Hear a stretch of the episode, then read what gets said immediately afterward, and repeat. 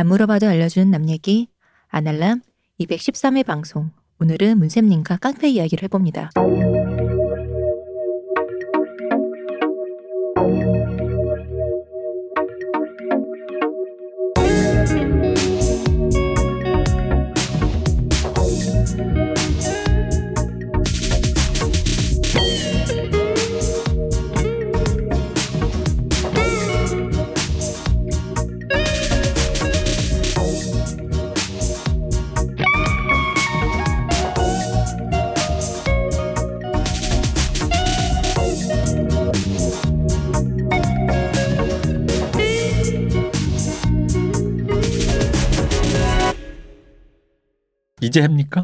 이제 모르겠습니다. 합니, 이제 합니까? 모르겠습니다. 이 방송. 종잡을 수가 없어요. 아, 왜? 왜 종잡을 수가 없어요? 안녕하세요. 안녕하세요, 문쌤님. 이동규 대표님, 그렇게 부르지 말라니까. 이근금 대표님. 네 맞습니다. 안녕하세요, 시호십니다. 호는 황금입니다. 황금 왜요? 이금 왜왜 바뀐 거예요? 황금 이금금 대표입니다. 원래 이근금이 본인의 아. 네, 금금. 좋은 거는 두 가지를 두 개 붙여서 불러야 된다. 음. 금금. 아 옛날에 그 성룡 씨가 자기가 이렇게 무명이 너무 길어서 왜 이렇게 되냐 해서 이름을 바꾸면 된다 그래가지고 아, 대표님도. 성룡 이렇게 했는데 용 아니면 뭐 금 뭐 이런 걸 하면 좋다 그래가지고 음. 그래서 뭐 금을 넣는데 그럼 금금 이렇게 해서 이금금을 하자. 어. 호도 그냥 황금으로 짓고 황금 이금금 그렇게 하면 뭔가 아날람이 잘 될 줄 알았는데 아, 아날람 이게 난 재벌 될 줄 알았어요. 어, 근데 그렇진 않더라고요. 그래서 황금을 하나 더 붙였어요. 음. 음, 재벌 될 거야 이제. 남 얘기 미디어 그룹, 폭스 미디어 그룹을 위협하는 폭스 미디어 애널람. 에널라 어. 어우, 진짜 위협적이다. 굉장히 보기 싫은. 가자. 그럼 이제 오늘은 음, 어제 이어서 진정한 깡패 이야기. 그렇죠. 이제 근데 깡패 얘기를 하기 전에 아니죠, 아니죠. 그러니까 오늘 사실 할 얘기는 그거 아닌가요? 어떤 거? 이게 그거랑 똑같아요. 그 축구 게시판 같은 데 가면 가끔 나오는 게 있어요. 시대 보정하는 애들이 있단 말이에요. 시대 보죠. 그러니까 손흥민이 마라도나급이냐 드록바급이냐 이러면서 아. 왜 그런 아, 거잖아요. 손흥민. 뭐 아니면 뭐난 소농이라고 들어가지고 지금 어. 소, 소농민이 작은 농민이 먼 눈에 뭐만 보인다고. 아니면 뭐 농민이 왜? 차범근 선수가 현역일 때 무슨 급이냐 뭐 그런 것처럼 시대 보정해서 조양은이냐 김두한이냐 누가 더 아. 세냐 vs vs 아, 놀이. 음. 누가 더 세냐 이게 조양은도 김두한한테 걸리면 죽었다 칼 쓰니까. 아니지 그러니까 그 그런가요? 어, 머리가 지금 나 반대로 얘기했는데 반대. 조양은도 김두한테 걸리면 맥을 못 춘다 아, 그래요? 음. 뭐 약간 이런 칼 쓰는데? 그또 칼이라는 거는 칼이 또 칼이 무서워요. 음. 그래서 어쨌든 그런 시대 보정에 그런 얘기를 하는 게 아니냐 우리가 아날람 음. 드디어 음. 딱 이렇게 전투력 몇뭐 이런 거 있잖아요. 딱 있어 음. 옛날에 그 우리 아주 옛날에 한 번 한 적 있잖아요, 대표님. 뭐가요? 우리 그 18세 정도로 보정된 그 음. 사람들을 모아서 어. 싸웠을 때 음. 누가 되냐 우리 김구 선생님이랑 했었잖아요. 아 뭐 뭐 뭐였죠 그게? 김구 쌤이랑 네. 장 누구지? 장준아? 그 선생님인가? 주먹 만주에서 탈출하셨던 분 장. 그 아 장준하. 장준하 어, 장 선생님이랑 또 한 명 또 있었는데 아. 이분 누구였지? 또 한 명은 누구였지? 김구 장준하 그리고 또 누구지? 가만 있어봐. 박정희였나요? 아 박정 아 박정 전두환이 새끼. 하여튼 그렇게 싸웠을 때 우리 원조 카카한테 무슨 망발이십니까? 누가 이길 것이냐. 아 걔는 저기 피부도 새까맣고 음. 내가 보기에 아 약간 아토피 있었던 것 같아. 엄마 간장 먹어가지고 뱃속에 있을 때. 너무 막말하신다. 아니 그 그랬대 실제로 그랬다는데 뭐 역사에 나오는 얘기인데 내가 뭐 지금 뭐 거짓말을 그뭐 그러면 아토피 생기는 거야. 얼굴 새까맣고 키 우리 작아서 안 옛날에 돼. 그런 얘기 했었잖아요. 아. 누구냐? 내가 보기에는 저기 일단은 김구 선생님이 선생이 제일 제일 세요. 허리를 일단 접었다는데. 일단 실제 살인의 경험이 계시고 이건 크다. 이건 크다 진짜. 그래, 같은 그렇다, 유지티인데 그거는. 북에 갔다 왔냐 안 갔다 왔느냐. 음. 어? 실전에 투입돼 봤느냐 어, 안 돼 봤느냐. 용병인데 전 실전에 들어가서 자, 누굴 잡았냐. 이거 그치. 크다 이거는. 음. 저 크죠. 이 장전 선생님 내가 보기에 만주에서 탈출한 그런 뭐 얘기를 들어보면 장전 선생님 약간 지구력 쪽인 것 같고 음. 아, 어 지구력 이게 되게 역경에서 왜 서바이벌 요런 쪽 아, 있잖아요. 네. 그분 있잖아요. 그 서바이벌 잘하시는 분. 그아 그분 알아요. 베어 그릴스. 베어 그리스. 어 베어 그릴스 쪽이라면 음. 김구 선생님은 일단은 본격적인 원터치류인 거죠. 어. 그게 김구 쌤이랑 장준하 쌤이고 음. 또 하나에서 또 18세 보정한 박정희랑 전두환을 붙였던 것 같아. 우리 얘기할 때. 그러니까 내가 보기엔 그것도 안 돼. 그것도 안 돼? 박정희 그거 안 돼. 전두환 크고 대머리는 그런데. 전두환 실제 전두환의 하지 말래. 진짜. 아니 전단을 가할 것 같아. 전두환 회고록에도 전두환 되게 전투력 높았다고 얘기했어요. 키도 크고 일단 덩치가 좋고 음, 미군이랑도 가- 거의 같이 어, 훈련 그래요? 받고, 그러니까 되게 전투력이 높은 쪽에 음. 속하기 때문에 카카는 그, 그래도 우리 그때 이제 각하 그래도 우리 카카 되게 악바리 근성 어, 있어가지고 군대도 많이 갔다 오고 많이 맞아도 막 벌떡벌떡 일어나고 카카는 그랬어요. 어떤 스타일이냐면 이런 애인 거죠. 저번 휴식 시간 나한테 졌는데 그래서 그 다음 휴식 시간 나 자고 있는데 내 뒤에서 샤프로 내 등 찍는 애. 뭐 그런 스타일이긴 합니다. 카카는 이런 스타일인 거지. 그래서 결국 이기는 애. 좀 그런 스타일이긴 하네요. 좀 그런 네, 스타일이잖아요. 맞아요. 좀 그런 스타일이잖아. 그러면은 그거를 한 번만 매칭을 한 번만 할 것이냐 아니면 시간을 길게 해서 서바이벌로 할 것이냐가 또 차이가 있겠네요. 그러니까 우리 카카 정의는 저기 뭐랄까 샤프 같은 걸 주- 주면 안 돼. 존익이야? 그렇게 연필 없어지는 맛을. 그런 거지. 이 몸으로 들어가 있네. 아니, 왜냐면 제가 카카에 대한 사실은 카카를 저는 카카는 뭐야? 우리 카카에 대해서는 사실 어렸을 때 가파 같은 그런 발음을 하고 계신데. 편견이 없었어요. 뭐 사람들이 음. 뭐 나쁘다 좋다 이런 네. 말할 때 음. 저희 아버지는 좋- 좋아하시고 또 뭐 대학 들어오니 뭐 형님들 누나들은 뭐 싫어하고 편견이 없었다가 박정희 편견에 이제 이런 걸 몇 개 읽다가 이제 박정희가 이제 젊었을 때 얘기를 듣다 보니까 어렸을 때 그 커온 걸 어. 보니 야, 되게 찌질한 거야. 약간 그 유경수 여사 저기랑 결혼할 때도 그쵸 그술 먹고 들어가고는 어, 술 먹고 이렇게 어. 문가에 서 있었다는 것도 너무 찌질하고 그 5.16 할 때도 겁나가지고 술을 취해가지고 아 그러니까 그 모든 게 다 인생이 다 술 먹고 있었다? 음 맞아요. 술이 이렇게 좋은 겁니다, 여러분. 유, 유경수 여사랑 뭐 할 때 술 먹고 취해가지고 그랬지 5.16 때도 그랬지 죽는 날도 술 먹다가 죽었지 여러분의 인생을 선곡을 이끌어주는 막 하는 거 알코올 아니에요?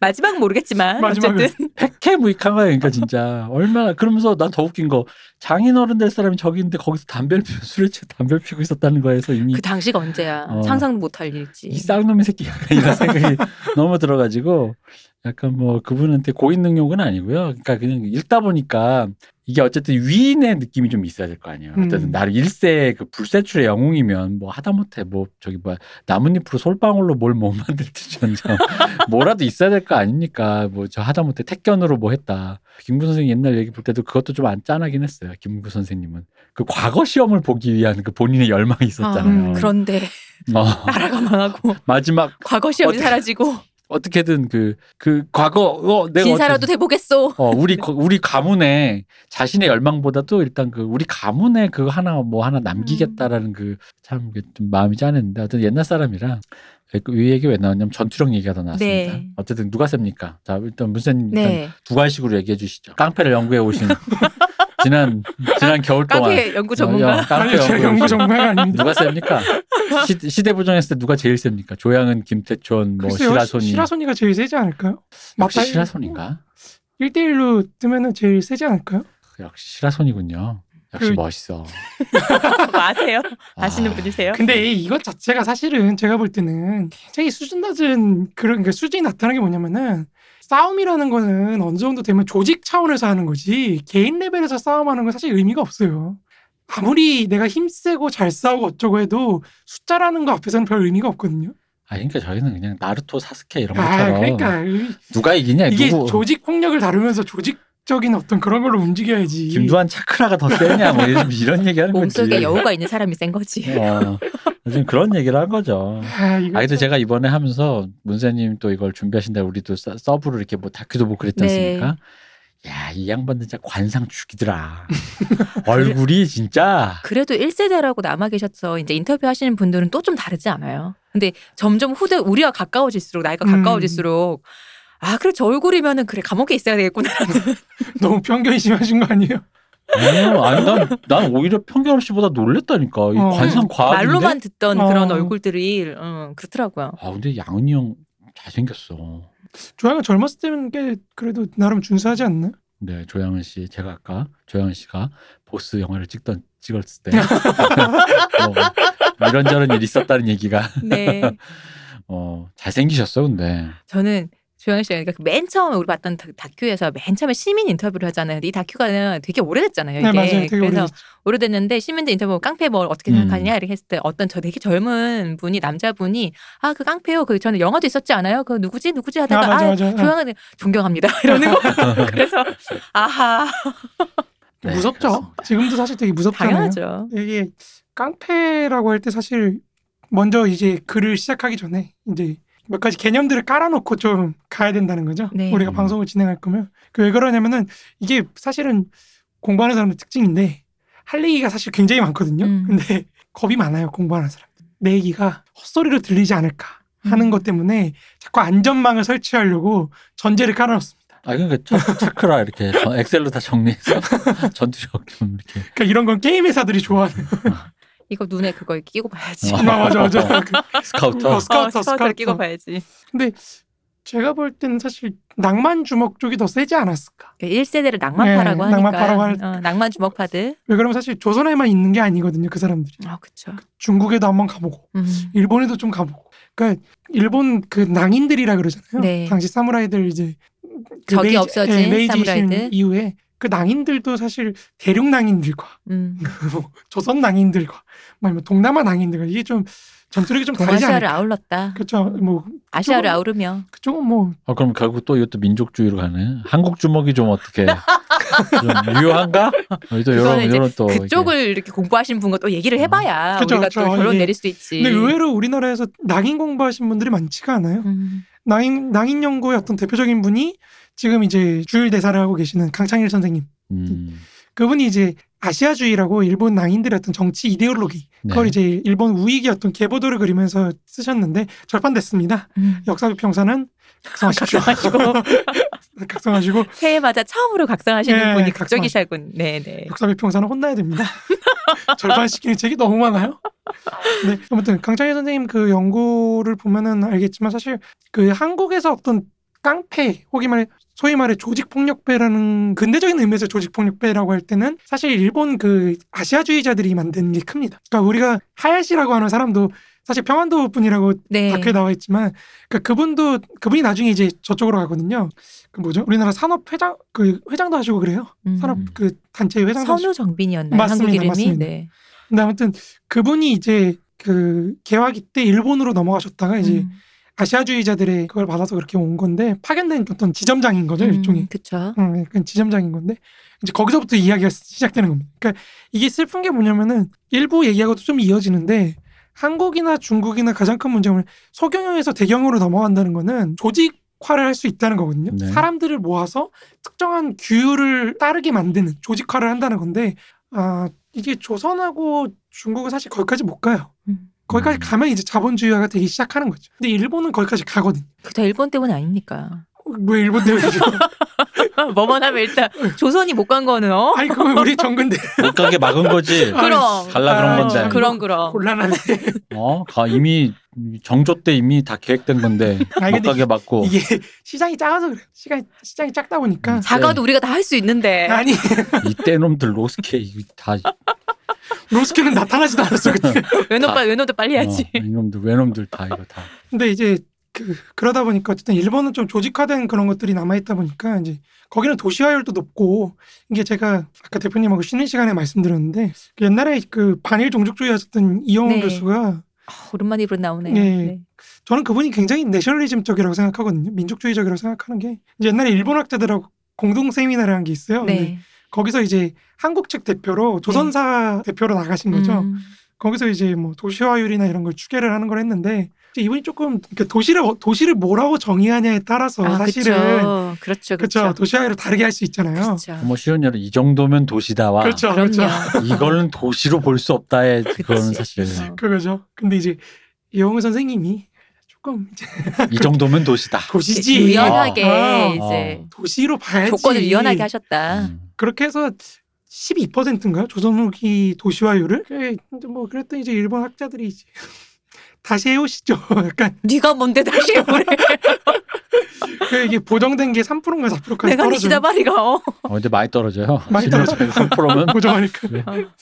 그 그럴 수밖에 없는 게 이제 그 우리나라 도시들은 대부분 사실은 당시로서는 도시라기보다 이제 어떤 행정적 음. 기능을 하는 그냥 그런 것들이고 소위 말해 시장이라는 거, 시장이 있는 도시라는 거가 되려면 서울 정도에는 사실 거의 없어요. 그러니까 상시를 말씀하시는 건가요, 시장은? 뭐 상시도 상시도 뭐 어쨌든 도매 시장으로서의 기능을 할 수 있는 시장이라고 할 게 서울 외에는 사실 거의 없어요. 그러니까 이게 이게 아까도 그 얘기를 한게 전국 각지 우시장이 있는데 그러니까 이게 아까 얘기한 게 규모에 속으면 안 된다는 말 한 게 구멍가게 헐고 마트가 나왔다고 혁신이 아니다는 거예요. 그냥 그건. 그래봤자 소매인 거고 음. 유통이라는 차원으로 좀 봤을 때 그게 그런 느낌으로 볼 만한 건 한양 정도인 거고 그렇죠. 나머지는 진짜 말 그대로 오, 화개장터라는 거죠. 그냥 화개장터. 그러니까 그 중국사 연구자 중에 제일 유명하신 분 중에 하나가 이제 스키너 교수라고 있습니다. 음. 이제 그분이 이제 번역도 했어요. 중국의 전통시장이라는 책이 신서원에 있습니다. 각성할까요? 아니요, 거긴 아직 있습니다. 거긴 각성 안 해도 돼요. 아, 신서원도 몇 이대로만 하시랍니다. 절판이 있는데 나중에 네. 근데 이제 신서원에서 나온 그 책을 읽어보면 아시겠지만 그러니까 소위 말해 시장이라고 부를 만한 게 구조적으로 음. 세 가지 층위가 있다는 거죠. 그러니까 뭐 우리가 소위 말해 소매시장이라고 부르는 것과 음. 그 위에 이제 도매시장이라고 부르는 것, 그 위에 이제 더 소위 말해 자본주의적 시장이라고 할 수 있는 유통 체인이라고 유통- 예. 해야 될까? 그렇죠. 그런 게 있는 음. 건데 중국도 사실 도매 정도밖에 안 된다는 거죠. 음. 그러니까 이제 중국도 사실 그 도시화율 추계해 보면은 청나라 때도 뭐 4%, 3%. 근데 그 중국은 사실 굉장히 넓잖아요. 그쵸. 그러니까 우리보다 네. 넓으니까 4%라 그래도 그4% 아니 어쨌든 엄청 거죠. 규모가 클 수가 있는데 사실 그래봐야 뭐 일본의 뭐 10분의 1 뭐 그 정도밖에 안 되고 일본과 동시대 일본이나 어떤 저 유럽 쪽은 뭐 10% 넘죠. 거기가 이제 13% 14%니까 사실 이영호 선생님 좀 이렇게 좀 높게 추계하시고 유연하게 도시 설정을 하셨다. 우리가 일본 수준은. 되지 않아. 그러니까 이제 그분이 좀 예, 저는 좀 내절리저라 생각해요. 뭐 근데 아무튼 지점이 달라서 방점을 찍는 곳이 달라서 그렇지 내셔널리즘인 건 맞죠. 네, 뭐 그렇죠, 네. 그렇죠. 그렇다고 볼수 있죠.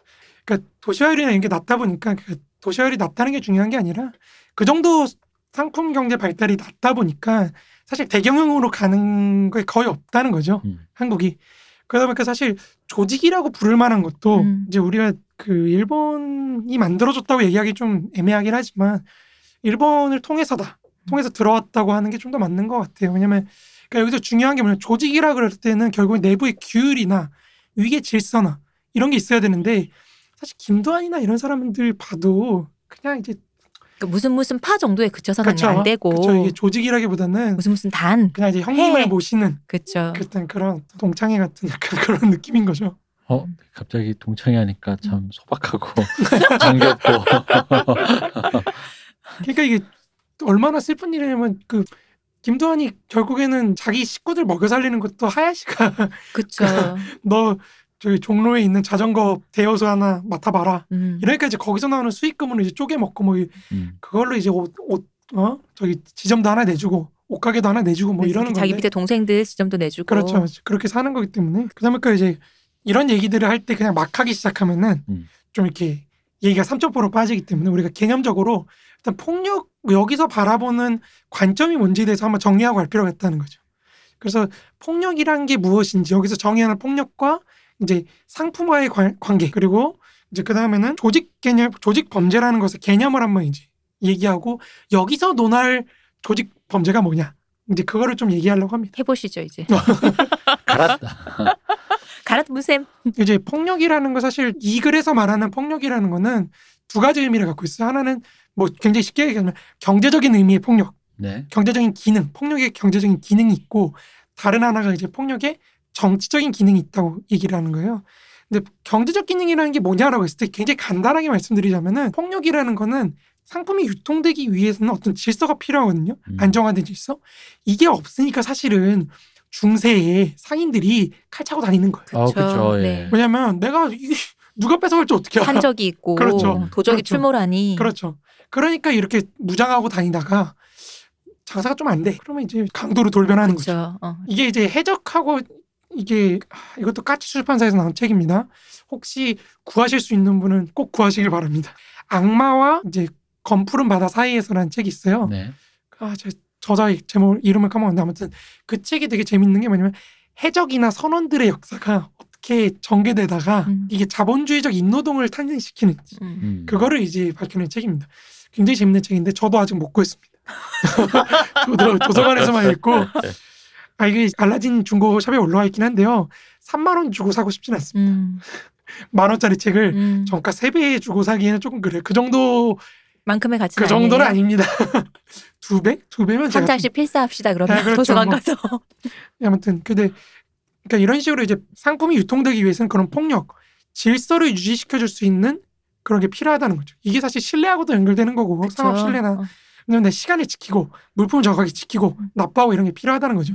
근데 문제가 이제 마르크스가 자본론 1권에서 말하는 것처럼 상품이라는 거는 자기 혼자 걸어가지 않습니다. 누가 이동을 시켜줘야죠. 그렇죠. 상품의 소유주가 생산자로부터 받아서든 아니면 생산자 자체가 이제 상품을 들고 옮기든 뭐가 됐든 어쨌든 다른 사람이 이동을 시켜줘서 시장에 가야 됩니다. 상품이 사람이라면 그렇죠. 거기서 문제가 그거죠. 네. 상품이 근데 사람이라면 예를 들어서 제가 여기 글에 써오기도 했지만 이제 성매매 종사자들을 갖다 파는 경우가 많고 지금도 그렇잖아요. 그렇죠. 지금도 한국인들 여성들 이제 일본에다 팔아 넘기는 경우가 굉장히 많기 때문에 우리가 사오는 경우도 많지만 그러니까 이런다 그랬을 때 만약에 이 이 상품 인간 노동력 상품이라는 게 복종하지 않으면 음, 이때 이제 폭력이 기능을 하는 거죠. 그렇죠. 어쨌든 폭력의 첫 번째 기능이라는 거는 이 유통 과정을 굉장히 원활하게 하기 위해서 그 상품이 걸어가게 만들기 위해서. 그렇죠. 잔말 없이 네. 걸어가게 만- 혹은 신고 안 하고 그렇죠. 어. 그런 게 없이 이제 걸어가게 만들어야 되는 게 첫 번째 기능이라고 한다면 두 번째 기능이라는 거는 사실은 두 번째 기능은 이제 정치적 기능인데 여기서 정치적 기능이라는 건 뭐냐면은 이제 탈주체화라는 겁니다. 그 어, 탈주체화? 이게 뭐죠? 그러니까 뭐 내가 주체가 안 되는 어, 건가요? 그렇죠. 그러니까 어렵게 생각할 주체할 수가 없네요. 앞에 거하고 얘기가 연결되는 거예요. 그 무슨 말씀이냐면 그 상품을 사실은 조용히 거기로 끌고 가기 위해서는 이 상품이 저항하지 못하게 만드는 거거든요. 음. 그러니까 이 상품의 저항 의지, 인간으로서의 주체성을 없애버리는, 탈각시킨다는 의미. 그리고 이제 사실은 이게 왜 중요하냐면 상품 자체를 그렇게 만든다는 것도 있지만 이 폭력 자체가 하나의 상품이 될수 있는 거거든요. 어, 음, 그렇죠. 우리가 이렇게 이렇게 네. 서비스를 해드리겠어요. 그렇죠. 라고. 폭력 자체가 상품이 됐다고 때 특히 물론 그 폭력이 폭력이라는 상품을 개인의 어떤 목적, 근금님을 제거해 주십시오. 뭐 이런 걸로 쓰면 그렇죠. 성부 살인이나 뭐 그런 걸로 한다면 사실 개인적인 범죄밖에 안 되겠지만 좋은 시도였다. 근데 이게 만약에 어떤 사회적인 어떤 정치적인 목적에 맞춰서 사용이 된다면 예를 들어서 뭐 어떤 철거민들을 폭력적으로 내쫓는다. 정적을 살인한다든지. 그렇죠. 그런 식으로 됐을 때는 어떤 특정한 사회적인 의제랄까요? 그런 걸 대표하는 사회적 주체를 이제 탈주체화시키는 작업을 하는 음. 거죠. 예를 들어 아까 예로 들었던 성매매 종사자들이라 그랬을 때 이분들의 이해관계를 대변해 줄 수 있는 뭔가 필요하거든요. 근데 이런 걸 이제 못하게 만드는 거죠. 폭력을 썼어. 이 사람들을 그 여- 영역에만 있게 만들었어. 그러니까 사실 모두가 시민으로서 존중받고 시민의 권리를 인정받아야 되는 사람들인데 그렇죠. 그런 걸 생사하지 못하도록 만드는 거잖아요. 그렇죠. 국민으로서의 권리를 박탈한다. 음. 그러니까 이런 두 가지 의미가 있는 거죠. 정치적 기능에는. 음. 이 글에서는 특히 마지막 기능에 좀 초점을 맞추는 거죠. 어떻게 폭력이라는 게 사람들을 탈주체화시키는. 그러니까 좀 슬픈 얘기죠, 사실. 그러니까 제가 볼 때는 한국의 어떤 근대화 과정이라는 게 굉장히 폭력적이었거든요. 네. 근데 여기서 더 폭력적인 거는 사실은 시민들이 시민으로서의 자기 권리를 행사하는 그런 방향, 어떤 통로가 굉장히 좁았다는 거예요. 음. 모든 사람들이 뭐 이렇게 안 되고. 그러니까 그러다 보니 거기에서 굉장히 주요한 역할을 했던 게 그런 게 이제 사적인 폭력들이라는 거죠. 그런 폭력 행사를 막았던 게. 그래서 제가 사실 이 글의 제목을 낭패라는 이름의 두 짐승이라고 한 게 이 낭패라는 게 우리는 낭패당했다. 우리가 알고는 아 낭패다 음. 하는 그러니까 그런 의미가 아니고 원래 이게 옛날 중국 전설에 나오는 짐승들이에요. 일인데요. 원래는 일인데 그 낭이란 짐승은 이제 앞다리가 길고 뒷다리가 짧고 패라는 짐승은 앞다리가 짧고 뒷다리가 깁니다. 그러다 보니까 이제 이 낭패가 서로 짝을 이뤄서 사람들의 울타리를 넘어서 가축을 해치는 그런 걸 했는데 여기서 이제 서로 화합하지 못하면 낭패가 되는 거죠. 그렇죠. 낭패가 되는 거죠. 그러니까 그 움직이지 못하는 상황이 된 거를 해서 나온 말이 이제 낭패라는 말입니다. 그러니까 이게 저는 한국의 어떤 프롤레타리아트 노동 계급들의 상황을 굉장히 잘 보여주는 거라 생각해요. 서로 화합하지 못하고 룸펜도 음. 사실은 노동 계급의 한 종류인데 이 룸펜들하고 룸펜들이 사실은 지도 지배 계급이나 지도자들의 어떤 특정한 이해관계에 맞춰서 행동을 하다 보니까 단결을 못하는 거죠. 단결을 못하고 오히려 부- 노동 계급이라든지 인민들의 어떤 자기 주체화 과정을 탈각시키는 용도로만 사용되었다는 그런 역사.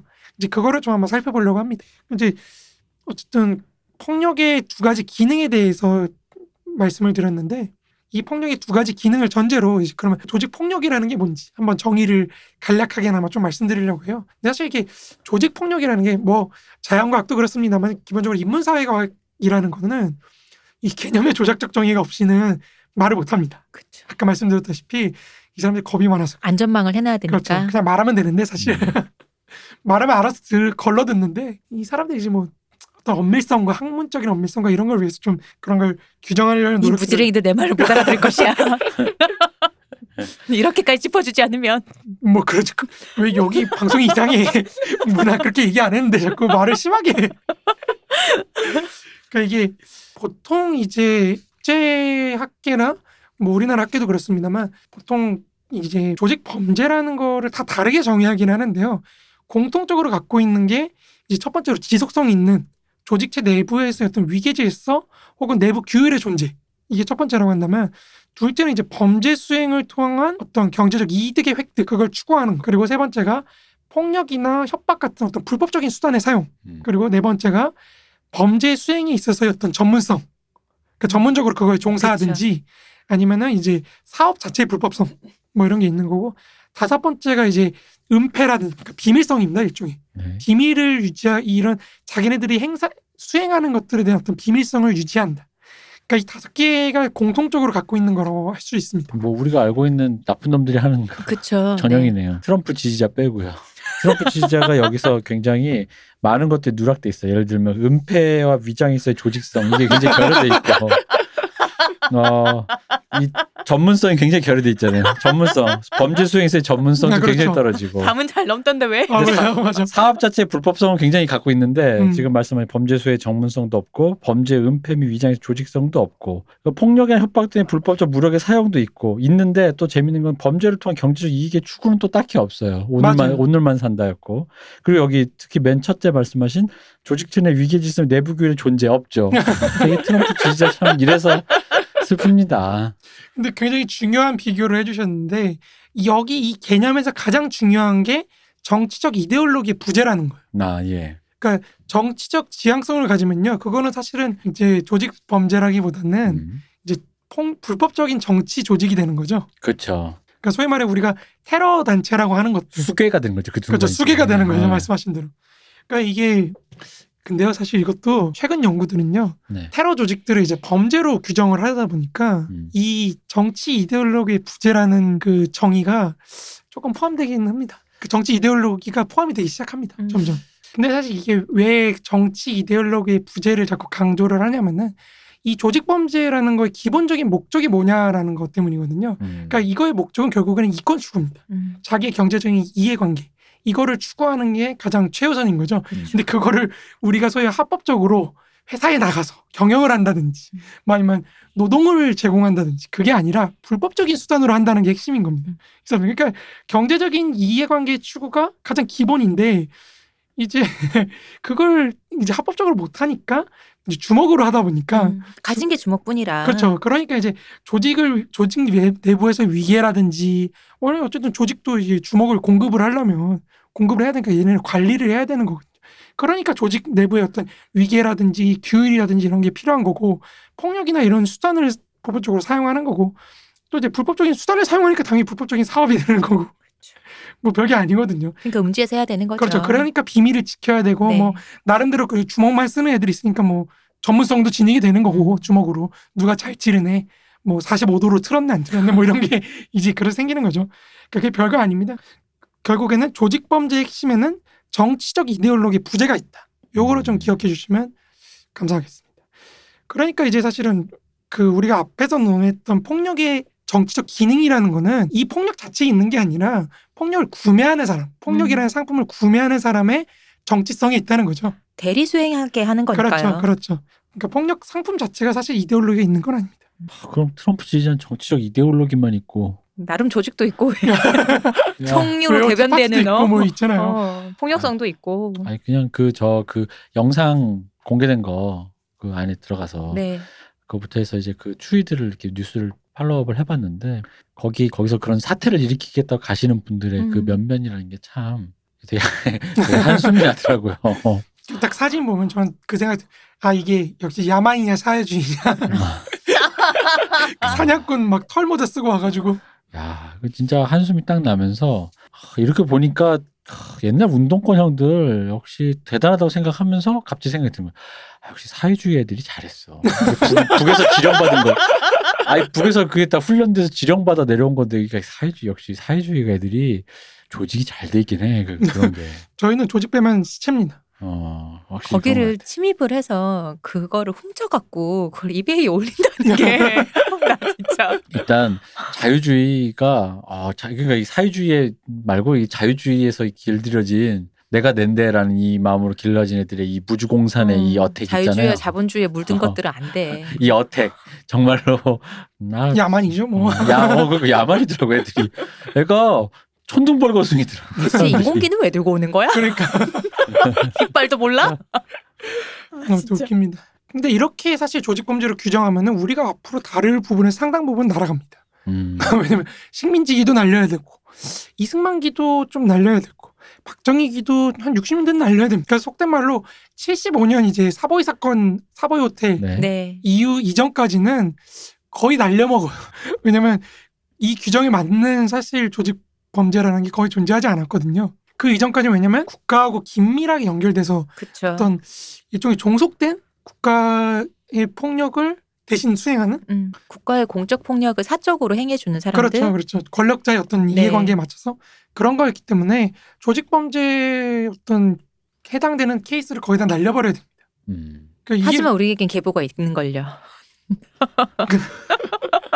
꼭 그렇진 않고요. 1세대여부터 되게 계신데 그러니까 예를 들어서 이제 이승만 때 굉장히 날뛰었던 이정재라는 유명한 그렇죠. 아주 정치 유명한 깡패라고 정치 하는 깡패라고 뭐 본인은 죽을 때까지 나는 정치 깡패가 아닙니다라고 얘기했지만 구멍이 두 개지요.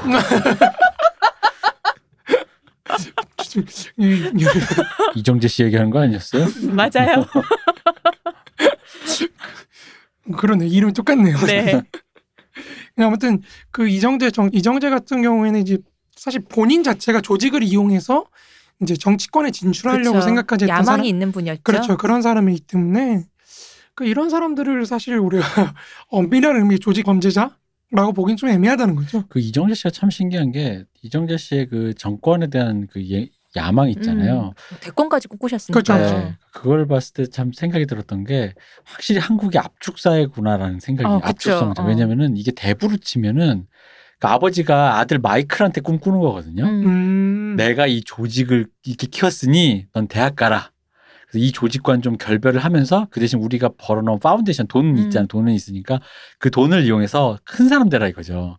그래서 사실 그건 아버지가 큰 사람 되라는 이유는 단순히 물론 네가 그냥 굳이 뜻이 없으면 꽃길만 가라도 있지만 만약에 뜻이 있다면 그런 힘이 있다 이거죠. 그러니까 그런 식으로도 세대를 넘나들면서 음. 꿈을 음. 꾸는 그런 건데 이거는 내가 하겠소. 자기 그렇죠. 세대에서 어, 내가 왕이 될 어, 상인가? 근데 사실 그게 그 한 세대에서 안 되잖아요. 깡패 그렇죠. 출신이 대통령 되는 것과 음. 깡패 출신 아버지였지만 아들이 이렇게 해서 만들어서 판검사 만들어서 어. 그 아들이 정치 정치인이 됐다라는 거랑은 이게 사실 사회 그거가 안 되는데 그렇죠, 그렇죠. 그거를 그냥 뛰어넘어서 그렇게 아예 꿈을 꿨다라는 게 단순히 이정재가 그냥 건달이라서 무식해가지고 세상 어떻게 돌아가는지도 모르고라 그게 하기에는 그렇다고 보기에는 어, 한국의 압축 성장도가 그게 너무 굉장히 거기서 그러니까 그런 느낌이 느껴진 거예요. 아, 한국이 확실히 이게 세대를 그냥 꾸겨 넣을 정도의 그런 압축도가 이게 있구나라는 느낌이. 그게 자기 눈에 보이니까 그런 생각 한 걸 거거든요. 맞아요. 그러니까 미래가 있는 페어였구나라는 음. 생각이 들더라고요. 그때는 진짜. 그렇죠. 그렇지만 이게 문제예요. 한국은 네. 뭘 해도 자기 자율적인 영역을 만들지 않고 다 정치인 되려고 하고 관료 되려고 하고 자기 자식도 과거 그때처럼 어? 관료 꼭 시- 공무원 시킬라 그러고 정치인 시킬라 그러고 국회의원 시킬라 그러고 내가 살아보니 아, 그렇죠. 뭐 살아보니까 겪어서 어, 그런 거예요. 저희 결국은. 말씀하세요. 음. 집에 한 둘은 있어야 돼요. 어, 아들 판검사 하나랑 의사랑 의사랑 그쵸, 이게 그쵸. 둘은 있어야 돼 진짜. 그 이- 남자로. 제일 큰 문제예요. 그치, 남자로 남자로 시집 가봤자 그 집 의사지 우리 집 의사인가? 그렇구나. 어, 그렇죠. 그러니까 이 엄밀한 의미의 사실 수계라고 보기는 어렵다는 거죠. 이정재도 음. 본인의 어떤 정치적인 목적을 위해서 조직을 이용한 거기 때문에 그러니까 이거는 사실 거의 불법적인 정치 조직이 아닌가. 음. 음, 이게 해방 이후에 사실은 그러니까 김두한이든 뭐든 식민지기에 있었던 깡패들이 깡패라고 하기도 좀 애매하죠. 아무튼 그 사람 폭력배들이 전부 다 다 청년 단체로 들어가거든요. 네. 네. 그리고 이제 청년 단체들이 상당 부분이 나중에 조폭화됩니다. 음. 저는 그 거기서 이제 그다음 그 사람들이 그 단체화 시켰던 약간 정치적인 이데올로기가 뭐가 있을 있음맨기로 해가지고 했던 만들었던 단체인데 다 청년회, 네. 청년 단체 이렇게 돼 있는데 그 청년이란 말에 약간 실소가 나면서 아니 청 작년에로 할 수는 없잖아. 작년을 주먹 쓰는 최근에 사람들이. 한국인들 40세 이전이면 청년인데 음, 이 사람들이 너무 다 정치에만 몰두한다. 뭐 이런 얘기가 많거든요. 역시 정치의 민족이야. 그럼요. 이 그러니까 이제 소형들이 한국 사회 그런 책이 나오는 거죠. 아무튼 이어가자면 이러다 보니까 이제 정치 깡패 이제 이정재하고 사돈지간이었던 유지강. 네. 유지강도 이제 당시 엘리트죠. 왜냐면 단국대에 법학과 나왔으니까 네. 당시에 그 정도면 굉장히 어마어마한. 거죠. 육군 중인가요? 거기까지 갔으니까 뭐 굉장히 엘리트였던 사람인데 이 유지광이 이제 자기 책인 대이대남이나 대명 뭐 그런 거에서 이제 자기는 깡패가 아니라고 얘기를 하죠. 음, 그러시겠죠. 그 조직 조직 폭력배를 깡패라고 부르는 게 굉장히 잘못됐다. 음. 이런 말씀을 계속 주장하세요. 그러니까 이분이 쓴 글 중에서 깡패론 소고라는 책이 있어요. 그러니까 한자인데 풀었으면 뭐 깡패론에 대해서 한번 생각해 본다. 음. 뭐 이런 건데 법학도였어 역시. 이제 깡패하고 유사하게 사용되었던 단어들이 뭐냐면 건달, 야쿠자, 가다, 어깨, 파라코, 한량, 협객 뭐 이런 건데 협객. 파라코 오랜만에 들어보네요. 그죠 그쵸, 파라코 파라코. 진짜 오랜만에 아, 근데 저는 파라코는 진짜 여기랑 이 괴가 좀 다르다고 생각되거든요. 그죠, 저도 약간 전혀 좀그 다른데 왜 파라코라고 했을까? 도박이나 이런 걸로 망친 어, 그니까요. 사람들 잘 사는 부유한 집 네, 도련님이 그쵸, 그쵸. 집안 말아 먹는 경우를 네. 파라코라고 하는데. 아니 이 사람들이 마주쳤던 그 공간에 있던 사람들을 다 아, 그러- 거죠. 아, 그렇기도 음, 하겠네. 아 그렇겠네요. 어, 이 사람들이 지금 내가 보기에 출신은 달라도 야쿠자는 일본 사람, 뭐 그렇죠. 파라코는 도련님 음, 같은 공간에 있었어요. 음, 그렇네요. 어, 그런 사람들이에요. 이제 이 중에서 건달이나 야쿠자나 어깨 같은 용어는 해방 전후기에 좀 사용이 됐는데 네. 사실 한량, 파락호, 협객 이거는 잘 안 쓰였다고 한량도 좀 다르잖아요. 그렇죠 한량도 네. 우리 한량 여기 옆에 있잖아. 왜 이분과? 그 친구들 한량 친구들. 왜 디스를 하세요? 어, 언니 저희 맨날 얘기하는 건데요. 아, 그래요? 이건 디스가 아닙니다. 네. 팩트를, 사실적시. 팩트를 디스라고 하면? 그럼요. 사실적시인데요. 어, 나 그럼 명예훼손으로 다른 나 고소 나가는 거야. 근데 이제 여기서 건달이란 말은 속된 말로 이제 놀고 먹는 인간 음. 이런 뜻이고 한량도 비슷하고요. 그렇죠, 땀을 그렇죠. 흘리지 않으니까 뭐 그런 야, 불안당과 비슷한. 찔려. 이제 야쿠자는 일본어로 이제 8, 9, 이제 3 이걸 네. 합쳐가지고 이제 화투 놀이에서 이 저는 화투를 잘 모르는데 이게 나오면 좀 쓸모가 네. 없나 봐요. 음. 쓸모없는 패들이라고 하더라고요. 음. 그래서 쓸모없는 패들 같은 인간들이라는 음. 의미에서 이제 쓸모없는 인간들을 지칭하는 용어로 야쿠자 가 생겼고 이제 이제 저거 뭐지 가다나 이런 거는 뭐 어깨 어깨. 어깨고 이제 가다를 이제 한국어로 번역한 게 어깨죠. 그쵸. 네, 그러니까 같은 말입니다, 사실은. 우리도 왜 그 지금도 미드 같은 데나 이런 데 보면은 좀 이렇게 덩치 있고 어디서 이렇게 기도 본다고 하잖아요. 음. 어깨라 머슬이라 그러잖아요. 그렇죠, 왜. 그렇죠, 어. 그렇죠, 그렇죠, 그렇죠. 어, 그러니까 이게 다 이렇게 덩치가 큰 사람들이 어깨로 좀 표상되잖아요. 맞아요, 맞아요. 아, 가다가 나중에 이게 폼 폼의 어, 맞아요. 가다가 난다, 뭐 이런 얘기를 가다가 하니까. 나 이렇게 하는 건데. 그러니까 이제 파라코나 이런 거하고 좀 느낌이 다른 거죠. 그럼요. 어. 좀 뭔가 운동한 느낌이 좀 나지 않나요? 그쵸. 어. 파라코는 우리 옛날에 경숙이 아버지가 그러니까. 파라코, 파라코에게 굉장히 아니 거기 파라코 안 돼. 왜냐면 거기는 떨어 돈이 않았어요? 없잖아. 어, 돈이 있어야 돼. 비슷한 맹타를 갖고 있죠. 그렇죠, 그렇죠. 멘탈은 비슷하죠. 어, 네. 그쵸. 이제 그래서 한량이나 파라코 이런 건 좀 무의도식하는 음. 그런 음. 쓸모없는 인간들 그런 아, 느- 아, 계속 나와. 이제 그런 의미고 여기서 유일하게 긍정적인 의미를 갖고 있는 건 사실 협객 아, 그쵸. 정도인데. 협객이죠. 아유 좀 그래서 자꾸 자기들이 협객이라고 맞아요, 하잖아요. 맞아요, 네. 맞아요. 활빈당이야 뭐야? 어, 뭐, 어, 무슨 협객은 뭐야 협객이? 그러니까 이 용어들의 사실 특징이 뭐냐면 조직성이 결여돼 있다는 거예요. 그쵸. 음. 자기 혼자 이제 내가 협객이고 내가 어깨 좀 쓰고 음. 뭐 이런 느낌이고 파라코도 약간 그런 느낌이잖아요. 그쵸. 그건 그러네. 파라코를 무리로 말하진 않죠. 어, 그렇죠, 그렇죠, 개인의 특성을 지칭하는 거네요. 그렇죠. 어. 개인의 어떤 어떤 특성들을 지칭하는 거지 그렇죠. 사실은 조직의 어떤 조직의 느낌은 아닌 거죠. 조직이라는 건 앞서 제가 말씀드렸다시피 규율이나 뭐 음. 위계라든지 뭐 이런 게 있어야 되는데 이제 이런 것들은 좀 떨어지는 그런 것들은 좀 사장되어 있는 건데 깡패는 사실 좀 다르죠. 그쵸. 깡패라는 용어는 이제 유지강의 표현에 따르면은 어 1953년에 동두천 일대 어떤 미군 부대 주변에 있던 구디 닦 구두 닦는 그 네. shoeshine boy들. 그렇죠. 굉장히 있어 보이게 아니 말씀하시는 그때 그렇게 그렇게 아, 불렀었어요. 그래. shoeshine boy라고. 이제 그런 구두 닦기 청- 소년들이 만들어낸 말이라고 하더라고요. 단어다. 네. 이게 영어의 깽, 그쵸. 아. 깡이 갱. gang하고 우리나라의 패, 네. 패도 사실 한자가 이게 나쁜 의미거든요. 패거리를 그렇죠. 말할 패거리의 때. 어떤 그런 의미인데 네. 그래서 갱패 그러니까 좀 요즘 사람들은 갱갱 갱 성 어. 근데? 근데 또 갱패. 이게 갱패라고 해서 깡패가 됐는데 우리 왜 한국어에서 영어 같은 거 이렇게 미드 같은 거나 영화 볼 때 우린 갱단이라 그러잖아요. 아, 그렇죠. 이것도 맞아요, 합쳐진 맞아요, 맞아요, 말이잖아요. 맞아요. 아, 어. 그렇지. 갱단. 그러네요. 그러네요. 생각해 보니까. 그러니까 그런 어떤 갱패가 깡패가 된 건데 깡패라는 용어가 사실 일반화된 거는 나중에 이마수가 이제 유지강을 시켜서 1957년에 장충단 그 야당의 네. 유세를 이제 습격하거든요. 아, 이마수는 진짜 이- 아, 이- 임관택 감독님 돌아가시기 전에 한 번 더 들어야 돼. 그래 맞아. 이- 그때 얘기 들어야 이마수에 돼. 대해서. 아 이마수에 대해서. 이마수와 이분이 그 연예인 대해서. 그쪽을 이렇게 아, 그렇죠. 휘둘렀잖아요. 그렇죠, 그렇죠. 그래서 그 제가 여태까지 들은 저 근대 1세대부터의 깡패 얘기 중에 가장 악질이야. 음. 느낌상으로 그래요. 들어온 음, 전수된 얘기들을 들어보면 그 얘기의 질이 이마수가 뭔가 다른 사람들에 비해 확실히 좀 악질이야. 음. 소매치기 출신이라 아니 그런가? 악질이라기 아, 왜? 선, 선생님 악질이라기보단 뭐라고 표현할까? 약간 좀좀 뭘까? 약간 질이 좀- 나빠. 아 맞아요. 그냥. 좀좀 어. 이렇게 좀 좀좀 그래. 그러니까요. 어. 그래요? 원래도 다들 그래요. 질이 지금 안 좋으신 분들인데 너무 그 중에서도 근데 그 중에서 좀더 아, 예, 왜 이들 무리 중에서도 아 저런 질하고 쟤랑 우리는 달라라고 할 것 같은 그런 무리인 거죠. 제가 볼 때는 이분이 주먹을 안 써서 그런 거. 그럴 수도 있어요. 그리고 그 되게 화류계라고 흔히 통칭되는 그렇죠. 연예계가 상대적으로 굉장히 약자잖아요. 맞아요. 왜냐면은 사람들한테 공공연한 곳에서 공인도 아닌데 다 어, 비춰진 사람들이니까. 공공연한 데서 이렇게 뭔가 자기가 적시되고 있는 사람들을 하수의 물이 자기 어깨 밑에 두고 있는 사람이다 보니까 음. 그거를 이래라 저래라 해야 되니까 어, 최문호 선생님도 뭐 이렇게 요 음, 맞았다고. 맞았다 그러고 아 근데 맞았던 얘기는 진짜 많아요. 나 진짜 옛날에 그 옛날 영화인들이 했던 얘기 중에 이마수 관련된 얘기 나오면은 뭐 단성사 거기 그 뭐 가가지고 뭐 맞았다느니 야단을 음. 맞았다니 뭐 했다니 이런 얘기 되게 많거든요.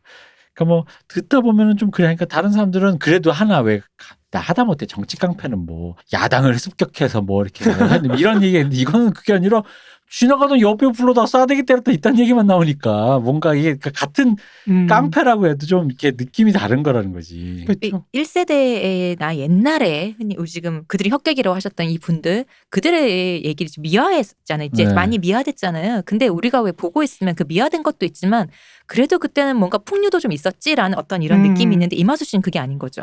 이만수 씨는 그래서 어.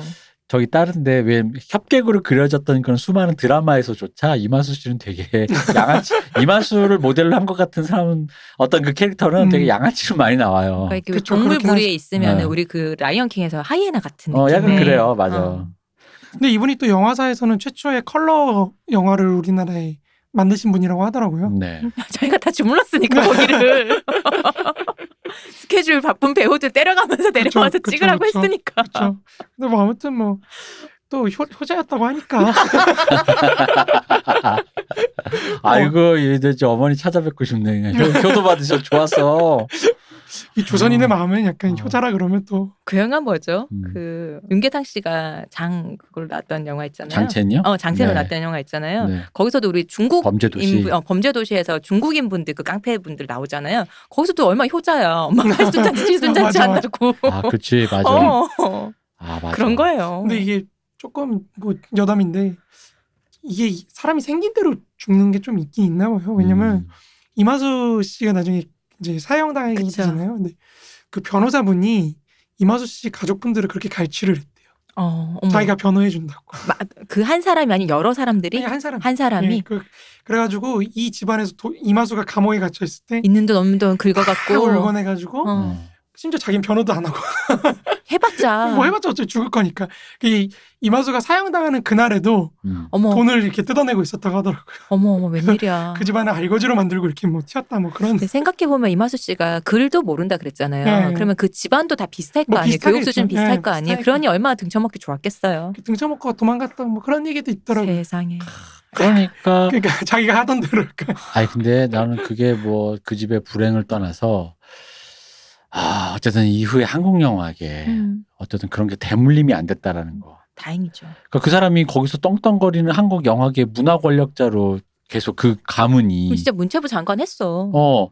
문, 문화부 문화 장관 했어. 음, 그럴 문, 문화 권력자가 갔으면. 돼서 그의 아들 뭐 그의 자식들이 나중에 이제 뭐 흔히 말하는 돈이 있으니까 파슨스니 로열 패밀리가 뭐, 돼서 어, 뭐 외국에 파스스니 카라친 이런 데 보내가지고 음. 갔다 와서 진짜 문화 권력자에서 이렇게 물갈이가 돼버리면은 근데 그 꼴을 어떻게 받겠어 진짜 아유. 근데 뭐 성상납시키고 뭐 폭력 있고 그런 건 지- 그 이후로도 이어지지 않았나요? 그 아, 그것과 또 다른 얘기를 음. 하시는 거죠. 그 음. 어떤 세대를 이어가는 아, 어떤 세- 것. 어. 어떤 특권겠죠? 그러면은 만약에 그게 됐으면 최무룡 그 선생님이 그 말씀 하실 수 있었겠어요 인터뷰에서 음, 그렇죠, 그렇죠. 아무도 그- 입 못댔을 걸. 그렇겠죠. 그렇죠. 그리고 음. 어쨌든 간- 아 왜냐면 이제 그 사람이 결국은 이제 이게 자본이 밀려 들어오는 이 왜냐면 이게 엔터테인먼트라는 건 결국 자본 앞에 속수무책이기 때문에 어, 그렇죠. 자본이 밀려 들어오면 이마수가 할 수 있는 건 없어요. 결국 그 단성사 팔고 저기 자기 뭐 해야 돼. CJ가 만약 하겠다 음. 그러면은 만약에 이렇게 그때까지 이후에 남아 있으면 그럼 뭐 하겠어? 이 사람이 그러니까 관료가 되려는 거예요. 음. 그럼 장관이 됐는데 자기 때 안 됐으면 자기 자식들이 이제 대물림 돼서 배워 가지고 배운 뭐가 됐겠지. 카라친이 무슨 음. 뉴욕대 영화과라든 나와 가지고 뭐 만약에 그런 쪽에 뜻이 있었다면 아버지 뜻을 이어서 음. 우리 아버지 단성서 사장이었는데 아버지 때는 조금 뭐 이런 이런 인터뷰 있잖아. 저 요즘 말로 하면 적폐에 가까운 일이 있었다고는 할 수 있지만 이제는 신경영으로 그때는 그때고 시대를 그렇죠. 화합하는 마음으로 저도 영화계에 헌신하겠습니다 이러면서 그러면서 이제 그랬으면 뭐 그분이 뭐 잘했을 건 둘째치고 잘하진 잘하느냐 마느냐는 둘째치고 이 뭔가 이제 그런 그런 식의 축적된 자본이 음. 그런 식으로 대물림돼서 그렇게 돌아가는 꼬라지가 이게 이게 배알이 들리는 배알이 거지. 나오지 배알이 들리다는. 거죠 그러니까 그럼 어. 왜요? 남 얘기 그룹을 만드시려는 저희는 물려줄 사람이 아무도 없습니다. 아 그렇습니까? 네, 난 다 쓰고 죽을 거야 내 말이 어, 다내 거야. 뮤에 가서 일단 죽- 성공하고 난 죽는 성공하고. 날까지도 뮤할 거야 택배 뜯을 거야 싫어. 어. 근데 아무튼 이제 그런 뭐 일화를 생각해 보면 좀 서글프지 서글퍼지더라고요. 저는 인간이 음. 저렇게 그러게요. 권력 누리고 뭐 하던 인간도 아이고 그 가족들. 그 아들 죽을까봐. 네, 아들 죽을까 봐. 목숨이라도 살리려고. 돈 바치는 거를 음. 또 울거먹는 그 사기꾼한테 당해가지고. 음, 거기 바쳐서 될 일이 아니었는데. 그렇죠. 그- 그렇게 된다는 게 좀 근데 요즘 정서엔 많네요. 뭔가 사이다 패스잖아요. 아 약간 그렇네요. 제가 진짜로 이마수에. 대한 이미지가 좀 되게 많이 안 좋아요. 들은 얘기가 하도 많아가지고. 음, 근데 그 얘기는 몰랐는데 지금 들으니까 어, 굉장히 사이다 패스적이고 그렇지. 원래 사람이 죽그 이마수 개인이 사형당한 것보다는 집안을 거덜내야 되거든 그래야지 진정한 아니, 후손분들도 듣고 계실 수 있습니다. 아, 아니 뭐 그럴 수 있죠 근데 주단태적 마인드로 한번 얘기해봤어요 복수는 거덜내야 된다 음, 그럼요. 음. 뭐 아무튼 얘기가 여기까지 네. 그렇게 이제 장, 그 야당 유세를 이제 시위 야당 이제 시국 연설 거기를 이제 습격하면서 정치 깡패라는 용어가 사실 보편화된 거죠. 그렇죠. 신문에 네. 나면서 그렇죠. 그게 너무 커진 문제다 음. 보니까 뭐 이러다 보니까 이제 유지강도 자기 대명 소개글에 정, 나 정치 깡패 유지강이 민족과 역사의 어떤 그 재단 앞에 음, 머리를 사죄한다. 숙이며 머리를 사죄한다. 사죄한다. 음. 뭐 이러면서 이제 시작을 하는 거거든요. 아, 근데 사실 그것도 말이 많아요. 유지강이 그걸 썼을 때 시라손이었던 이상순이나 이런 사람들이 불러가지고 막 패다는 얘기도 있어요. 음. 왜 이따위로 썼냐 뭐. 너만 어, 너만 좋게 쓰고 이 새끼. 뭐 이렇게 했다. 이런 일이 언제 있었어? 네, 그래서 뭐 이것도 신뢰성이 사실 많이 좀 이렇게 음. 되는 건데 뭐 자료가 없으니까 사실 그쵸. 남긴 게 없으니까 볼 수밖에 뭐 걸러 들어야 되는데 그러니까 여기도 이제 문제 동대문 이, 이 유지강에 동대문파 음. 속해 있던 곳이 동대문파다 보니까 이 동대문파 위주로 좀 서술을 이렇게 음, 그렇겠죠. 그리고 가장 커지기도 했고. 그렇죠. 자기가 이제 그 뭐 이렇게 뭐 그렇게 되는 거죠, 뭐 사람이. 그래서 아무튼 유지강도 사실은 깡패의 정의에 경제적 이득의 추구 그리고 폭력을 수단으로 사용하는 거, 패거리의 일원 그리고 이제 활동의 불법성 이런 걸 했는데 앞서 말씀드린 다섯 개와 거의 일치하죠. 음. 네. 사실은 그러니까 그래서 자기는 이제 그 동대문파 자기가 속해 있던 동대문파나 뭐 명동파 네. 이런 쪽들은 이제 깡패가 아니라 뭐 우리는 협객이다. 주먹이다. 주먹. 주먹이다라는 말을. 주먹직으로 사야 되나? 주먹 뭐야 주먹이야 그 주먹이라는 거는 이제 가장 공통적인 특징을 뽑은 거죠. 그쵸. 그러니까 그 사람들이 갖고 있는 가장 공통적인 특징이 뭐냐? 특질. 그거는 이제 폭력을 소유하고 있는 사람. 당시만 해도 칼을 쓰지 않고 이렇게 아, 정말로 맞아요. 갖고 있는 본인의 그렇죠. 몸으로만 싸웠잖아요. 그 왜 구마적 혹시 아세요? 네 그렇죠 구마적 짤 유명하죠. 있잖아요, 유명한 예. 거. 근데 그거 가짜인 거 아세요? 아 그래요 저기 구마적이 아니라 그 어디 무슨 체육 관장님이신가? 음. 그건데 구마적으로 잘못 알려줬군요. 네, 그 따님인가가 인터넷에 올린 사진이 우리 아빠 이렇게 옛날에 힘이 셌어 이거 올린 그게 게 구마적으로 이렇게 누가 이제. 구마적 짤 해가지고 올려가지고 아, 아, 세상에. 퍼졌다고 하더라고 요. 다들 저걸 구마적 짤로 하시는데 음. 구마적 짤은 없습니다. 동북공정 당했네 어. 아, 그래 나중에 그 따님이 옛날에 인터넷에 한번 글을 올린 적 있어. 우리 아빠 깡패 아니라고. 깡패 아니라고 우리 아빠가 힘 좋은 사람이었다고. 뭐 그랬던 걸로 기억합니다. 그러면 이제 사실 문제가 생기는 게 엄밀한 의미의 조직 깡패라는 거 음. 그게 한국에서 언제 나타났을까? 이거 이제 조금 이따 제가 다시 답변을 드릴게요. 조금 얘기하고 왜 지금 얘기하세요? 아, 왜냐면요 개념을 좀 조정을 해야 돼요. 그러니까 원래대로 원래 정의대로라면 사실 박정희 정부가 출연했던 70년대 네. 그러니까 소위 말해 사보이 호텔 사건 이후 그러니까 왜 사보이 사, 호- 호텔 사건을 기점으로 잡냐면요. 지금도 명동의 사보 호텔 그 호텔이 그대로 그 모양 그대로 네. 있습니다. 아 그렇습니까? 예, 그래서 저는 가끔 지나갈 때마다 떠올리세요? 예, 사보 호텔 이게 워낙 보스 유명하다 영화를? 보니까 아니요, 이, 어, 그쵸, 뭐, 가- 뭐 일설에 가면 뭐 스탭들이 무릎 꿇고 맞았다는. 뭐 조양은 씨 앞에서 어, 야단을 뭐. 맞았다는 네. 뭐 이런 얘기가 있는데 어쨌든 사보 호텔이 그때 그 모양 그대로 지금도 명동 자리에 있어서 이 얘기를 듣고 사보 호텔 뭐 얘기 그리고 역사 한국 깡패 역사에서 칼이 등장했던 음. 최초의 사건이기도 하고 그런 맥락을 듣고 지나가면서 보시면 좀 신기해요 감각적으로. 음 그렇죠. 오 이게 여기서 이거 진짜 이거 터가 아니고 사실 우리나라는 특히 그런 번성한 동네 명동 같은 그런 갈아엎는 데- 게 원체 많으니까. 어, 그런 상권들은 대부분 우리나라는 허물고 그쵸. 뭐 새로 들어서기 바빠서 어, 그런 게 안 남아 있다 보니까 굉장히 그렇다. 좀 뭔가 이렇게 특이한 특이점이죠. 어 이거 이거 아직도 남아 있어. 어, 아직 맞아요. 맞아요. 그렇죠, 그렇죠, 맞아요. 그렇죠. 그런 게 있죠. 유적지 같은 느낌의. 그러다 보니까 어쨌든 저도 한번 가봐야겠네요. 지나가다 보면 바로 예, 호텔.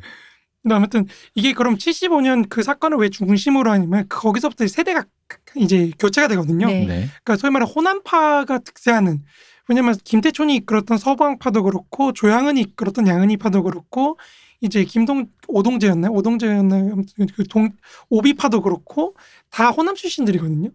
그럼 호남 이제 산파라고 하는. 그렇죠. 소위 말해 전국구라고 하는 이 3대 조직들이 다 호남 출신들이 중심이 돼서 이제 이끌었던 조직들인데 그럼 이제 문제가 왜 호남이냐가 되는 거죠. 음. 먹고 살 게 없으니까. 맞습니다. 정확합니다. 없죠. 네. 정확합니다. 그러니까 박정희 정부 이후에 경제 개발이 이루어지는데 이 중심축은 사실은 부산을 축으로 한 경부선 경부선을 축으로 그렇죠. 보면 축으로 되죠. 한 그건데 이게 사실 입지상으로 좀 그게 유리합니다. 왜냐면 일본하고 미국으로 주로 수출을 하다 보니까 일본이 가까운 부산 그리고 일본 쪽으로 태평양으로 가기 좋은 이제 쪽이 경상도 쪽이지 사실 전라도 쪽은 좀 입지가 그쪽이 아니다 보니까 대통령이 다 경상도 출신이라서 몰아준. 거 아닙니까? 그것도 맞아요. 그러니까 두 가지로 경제상의 어떤 입지 문제와 두 번째로 이제 정치적으로. 정치적으로 차별적인 정책 네. 그두 가지가 결합돼서 사실 우리나라의 지역주의라는 걸로 나타난 건데 그쵸. 그러면 사실 이걸 해결하는 것도 사실 그걸 뒤집으면 됩니다. 그 무슨 말이냐면은 사실 그런 전라도 차별이 있었기 때문에 김대중이라는 후보가 나타날 수 있었던 거거든요. 네. 그러니까 차별적인 정책이라는 거 정치적 문제는 어느 정도 해결이 된 거죠. 거기서 민주당이 집권을 하고 이러니까. 네. 근데 문제는 이제 경제적인 건데 그러니까 여기서 이제 우리가 고민하는 게 드러나는 거죠. 호남의 공업화를 위해서는 우리가 어- 그 입지적 조건을 어떻게 유리하게 할 것이냐라고 했을 때는 중국과의 관계를 개선하든지 동남아로 진출을 더 하든지 뭐 이런 걸 고민을 해야 된다는 거죠. 그러니까 음. 김대중 대통령이 위대하다고 하는 거는 제가 항상 말하지만 마르크스조차도 사실 비스마르크를 높게 평가하는 거는 이 사람이 국제적인 차원에서 국내 문제를 이제 사고를 사고를 했으니까. 음. 해서 그런 거거든요. 그러니까 김대중도 마찬가지. 김대중이 위대한 정치인인 거는 그 사람이 무슨 민족주의자라서 남북 화해 정책에서 이게 아니라 호남 차별 문제라는 걸 어떻게 해결할 것인가라는 문제에서도 접근을 한다는 거죠. 그러니까 민족주의자인 것도 있지만 그 여러 가지 세계 전략 속에 다 들어가 있는 겁니다. 김대중이 그 남북 화해 정책이라는 거는. 근데 이제 요즘에는 사실 그게 좀 없죠. 좀 없어서 좀 아쉽다고 생각합니다. 개인적으로. 그러니까 미중 갈등이라는 조건 속에서 사실은 호남은 다시 한번 좀 입지가 안 좋아질 수밖에 없는 중국과의 관계를 좀 줄여나가야 되는 추세이기 때문에 그럼 이제 이 호남 공업화를 뭐를 통해서 어떻게 할 것이냐 이런 문제가 이제 계속해서 우리한테 주어지는 문제인데 여기에 대해서 지금 민주당이 어떤 생각을 갖고 있느냐라고 한다면 저는 별로 좀 생각이 없는 거 아닌가 라는 생각을 좀 많이 합니다. 저희가 모르는 걸 궁리하고 계시겠죠. 아 뭐 그럴 수도 있죠. 처음 뭐, 들어보는 얘기인데. 당연하지. 음. 궁리하고 계시니까. 아 그렇죠. 네. 뭐 나라님이시니까 뭐 믿고 그럼요. 따라야죠. 뭐 아무튼 이제 그런 어떤 차별적인 경제개발 정책의 결과로 네. 호남이 소외되다 보니까 이 호남 사람들이 사실은 할 게 없으니까 서울로 그러니까 할 게 없다 그래서 사실 깡패짓을 하는 건 꼭 아닙니다. 그러니까 적극적으로 이촌 향도를 하게 되는 그렇죠. 거죠. 근데 이제 서울로 갔을 때 혹은 서울로 이미 먼저 간 선배들을 따라서 가기가 좋다는 거죠. 그렇죠. 문제가. 그러니까 이미 그러니까 신상사파라 그래서 당시 이미 서울에 있던 조직 폭력배들하고 호남파하고 사이가 틀어졌을 때 가장 크게 문제가 되는 건 뭐냐면은 호남파는 한 번 와해가 돼도 계속 충전이 됩니다. 음. 지방에서 계속 올라오거든요. 음. 후배들이. 음. 너내 후배 아니냐 올라와라 음. 그러면 이제 계속 충당이 되는데 이 서울 근교 사람들은 그게 안 되니까 이게 제가 서울에 태어났다고 음. 제가 서울에 태어났다 그래서 사실은 우리 서울파 이러진 않거든요. 어, 전 대구입니다. 아, 죄송합니다. 그러니까 아까 제가 와이라노 말한 와이라노. 대도시 서울이라는 게 신기한 게 규모는 촌락보다 더 크지만 촌락만큼의 그게 없는 음. 굉장히 와해된 파편화된 상황이라는 거죠. 그렇죠, 그렇죠.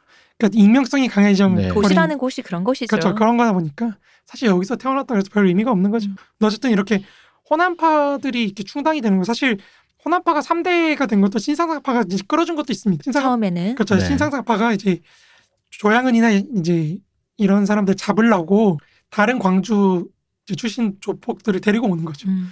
불러와서 이제 후원해주면서 키워준 건데 이제 본인들은 이제 은퇴 당하시는 거고. 음. 원로가 되셨으니까. 그렇죠. 원로가 되셨으니까 네. 좋게 좋게 얘기해야지 음. 또 어디선가 들으시고 또 우리 신세계에서 우리 박성욱 씨가 뭐라 그랬어요? 살려는 드릴게 하는 거죠. 원로분들한테는.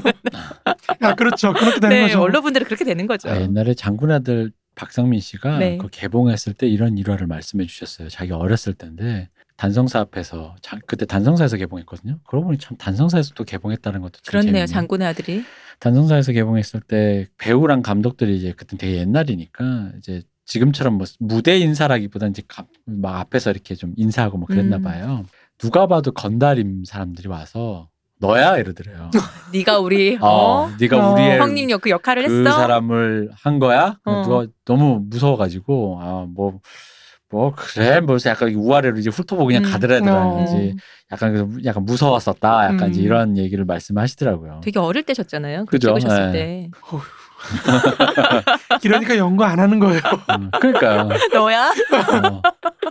어. 지금 뭐 옛날 고대 사람 써도 그 집안에서 고소하는 그쵸? 판가에 음. 어디 어디 문중에서 그렇죠. 문중에서. 고소하는 판중에 판국에 지금 어유 무서워라. 아무튼 이러다 보니 근데 그렇게 규정을 해버리면은 엄밀한 의미로 따져버리면 사실 70년대 이전은 다 날려버려야 되는 상황이 아까 되는 얘기했듯이. 네. 거죠. 네네. 그러니까 경제 개발에서 소외된 어떤 경제 개발의 근대화의 결과로 나타나는 조폭과 그 이전은 좀 구별을 다른 해. 예, 다른 걸로 구별을 해야 된다는 거죠. 그러니까 이거는 사실은 좀 더 넓게 들어가자면 우리 한국의 어떤 근대화 과정에 대한 그 지점하고 좀 연결을 시켜야 됩니다. 그래서 제가 이 글에서는 우리가 앞에 폭력이란 무엇인가라고 했을 때 폭력이 갖고 있는 어떤 두 가지 기능, 정치적 기능과 경제적 기능이라 그랬을 때 이 두 가지 기능을 들고 와서 여기다 적용을 시켜서 좀 분석을 하겠다는 거죠.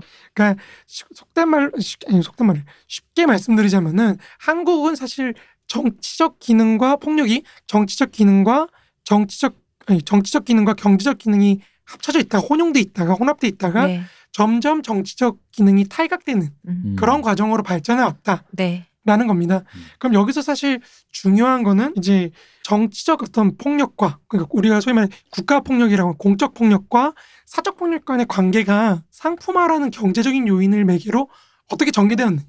요거라는 거죠. 그래야지 이제 이 상품화는 계속 상품화의 발전에 따라서 어떻게 정치적 그런 기능이 탈각되어 가는지 음. 그걸 볼 수 있다는 겁니다. 이제 뭐 꼭 다르게 우리가 좀 그래도 공부를 한 사람이면 있어 보이게 얘기하자면 찰스 틸리나 뭐 성 아우구스티누스 같은 사람들이 매- 얘기했던 것처럼 언제적 사람입니까?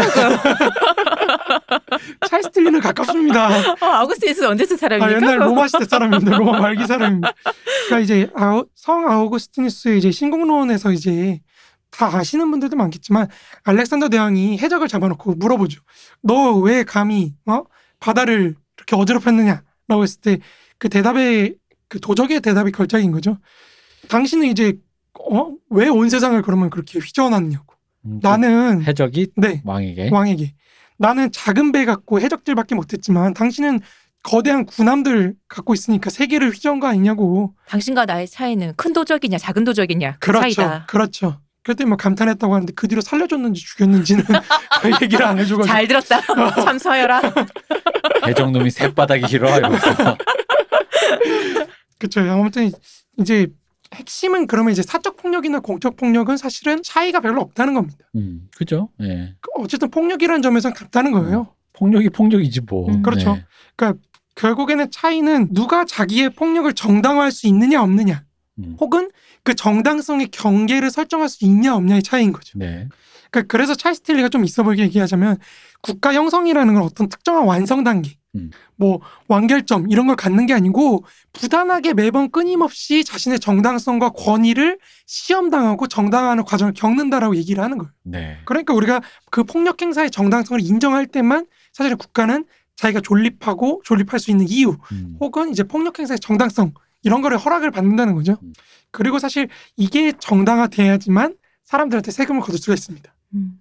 우리가 조폭들도 상점들한테 돈 거둘 때 그쵸. 보호비를 보호를 못 해주고 거두면 그건 양아치죠.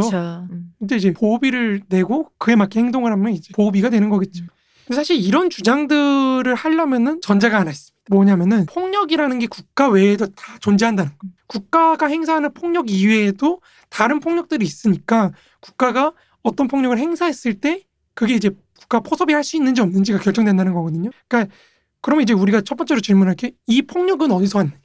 폭력이라는 게 도대체 어디서부터 창출이 되느냐? 인간 내면에서 악심을 먹고 뭐 그렇게 얘기하면 할 말이 없습니다. 방송 접어야겠네. 타고나서.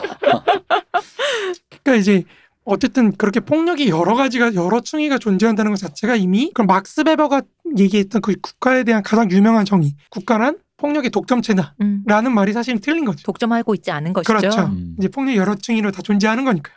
근데 사실은 이것도 좀 다른 의미로 생각을 해야 된다는 거죠. 폭력의 독점체를 욕망한다가 맞지 않을까요? 뭐죠? 그게 더 네. 정확할 수도 있고. 그러니까 국가라는 거는 폭력을 정당화할 수 있는 권한을 갖고 있기 때문에 음. 정당화된 폭력만을 국가가 독점한다는 거죠. 음. 그러니까 그런 의미로 저는 해석해야 된다고 네. 봐요. 그러니까 국가에 의해서 정당화되지 못한 폭력은 사실은 지워지는 거죠. 음. 뭐 단속의 대상이 되는 거죠. 음. 단죄를 받거나 그렇죠, 그렇죠. 그런 다른 폭력들에 비해서 국가가 갖고 있는 우위성이라는 거는 정당성 정당성을 부여할 수 있는 그 권한에서 나타난다는 거죠. 그러면 이제 우리가 물어봐야 되는 게 첫 번째로 그 폭력에 창출되는 어떤 근원이 뭐냐? 도대체 저 폭력들은 어디서 나오는 거냐? 인간의 내면에서 악심을 먹고 그 그렇죠. 그리고 이제 폭력의 정당성이라는 게 도대체 그럼 어떤 식으로 되느냐? 요 두 가지가 이제 질문이 나올 수밖에 없는데 이제 첫 번째에 대해서는 이제 우리가 앞에 폭력의 이중성에 대해서 설명한 거를 좀 원용하고자 하는 겁니다. 그러니까 무슨 말이냐면 이 폭력이라는 건 상품 시장에서 상품이 유통되는 과정에서 나타나는 거다. 네. 음. 그거를 원활하게 하기 위해서 음. 나오는 거다. 음. 필요한 것. 질서 유지라는 어떤 나름대로 긍정적인 기능을 할- 갖고 있는 그걸 긍정적이라고 해야 될지 뭐 긍정적인 면도 있다. 그렇죠 면도 있지만 계급성이 좀 많이 들어간 거죠. 일종. 네. 예를 들어 그 폭력의 대상이 되는 사람한테 그거를 긍정적이라고 할 수는 없으니까요. 희생은 필요하지 하면서 아유 유통 과정에서 생산 과정에서 나오는 건데 유통 영역에서 나오는 건데 그럼 누가 도적질하래? 그렇지. 배고파서 했어요. 그건 내가 알 바 아니고 뭐 그렇죠. 나라님이 잘못해서 배가 고파요. 그게 왜 나라님 잘못이야? 음. 어쨌든 사실 여기까지의 논의에서의 또 하나의 전제는 뭐냐면 국가가 외부로 나가는 건 다 제외한 겁니다. 음. 네. 그러니까 국가 네네. 안보라든지 뭐 이런 거 네. 있잖아요.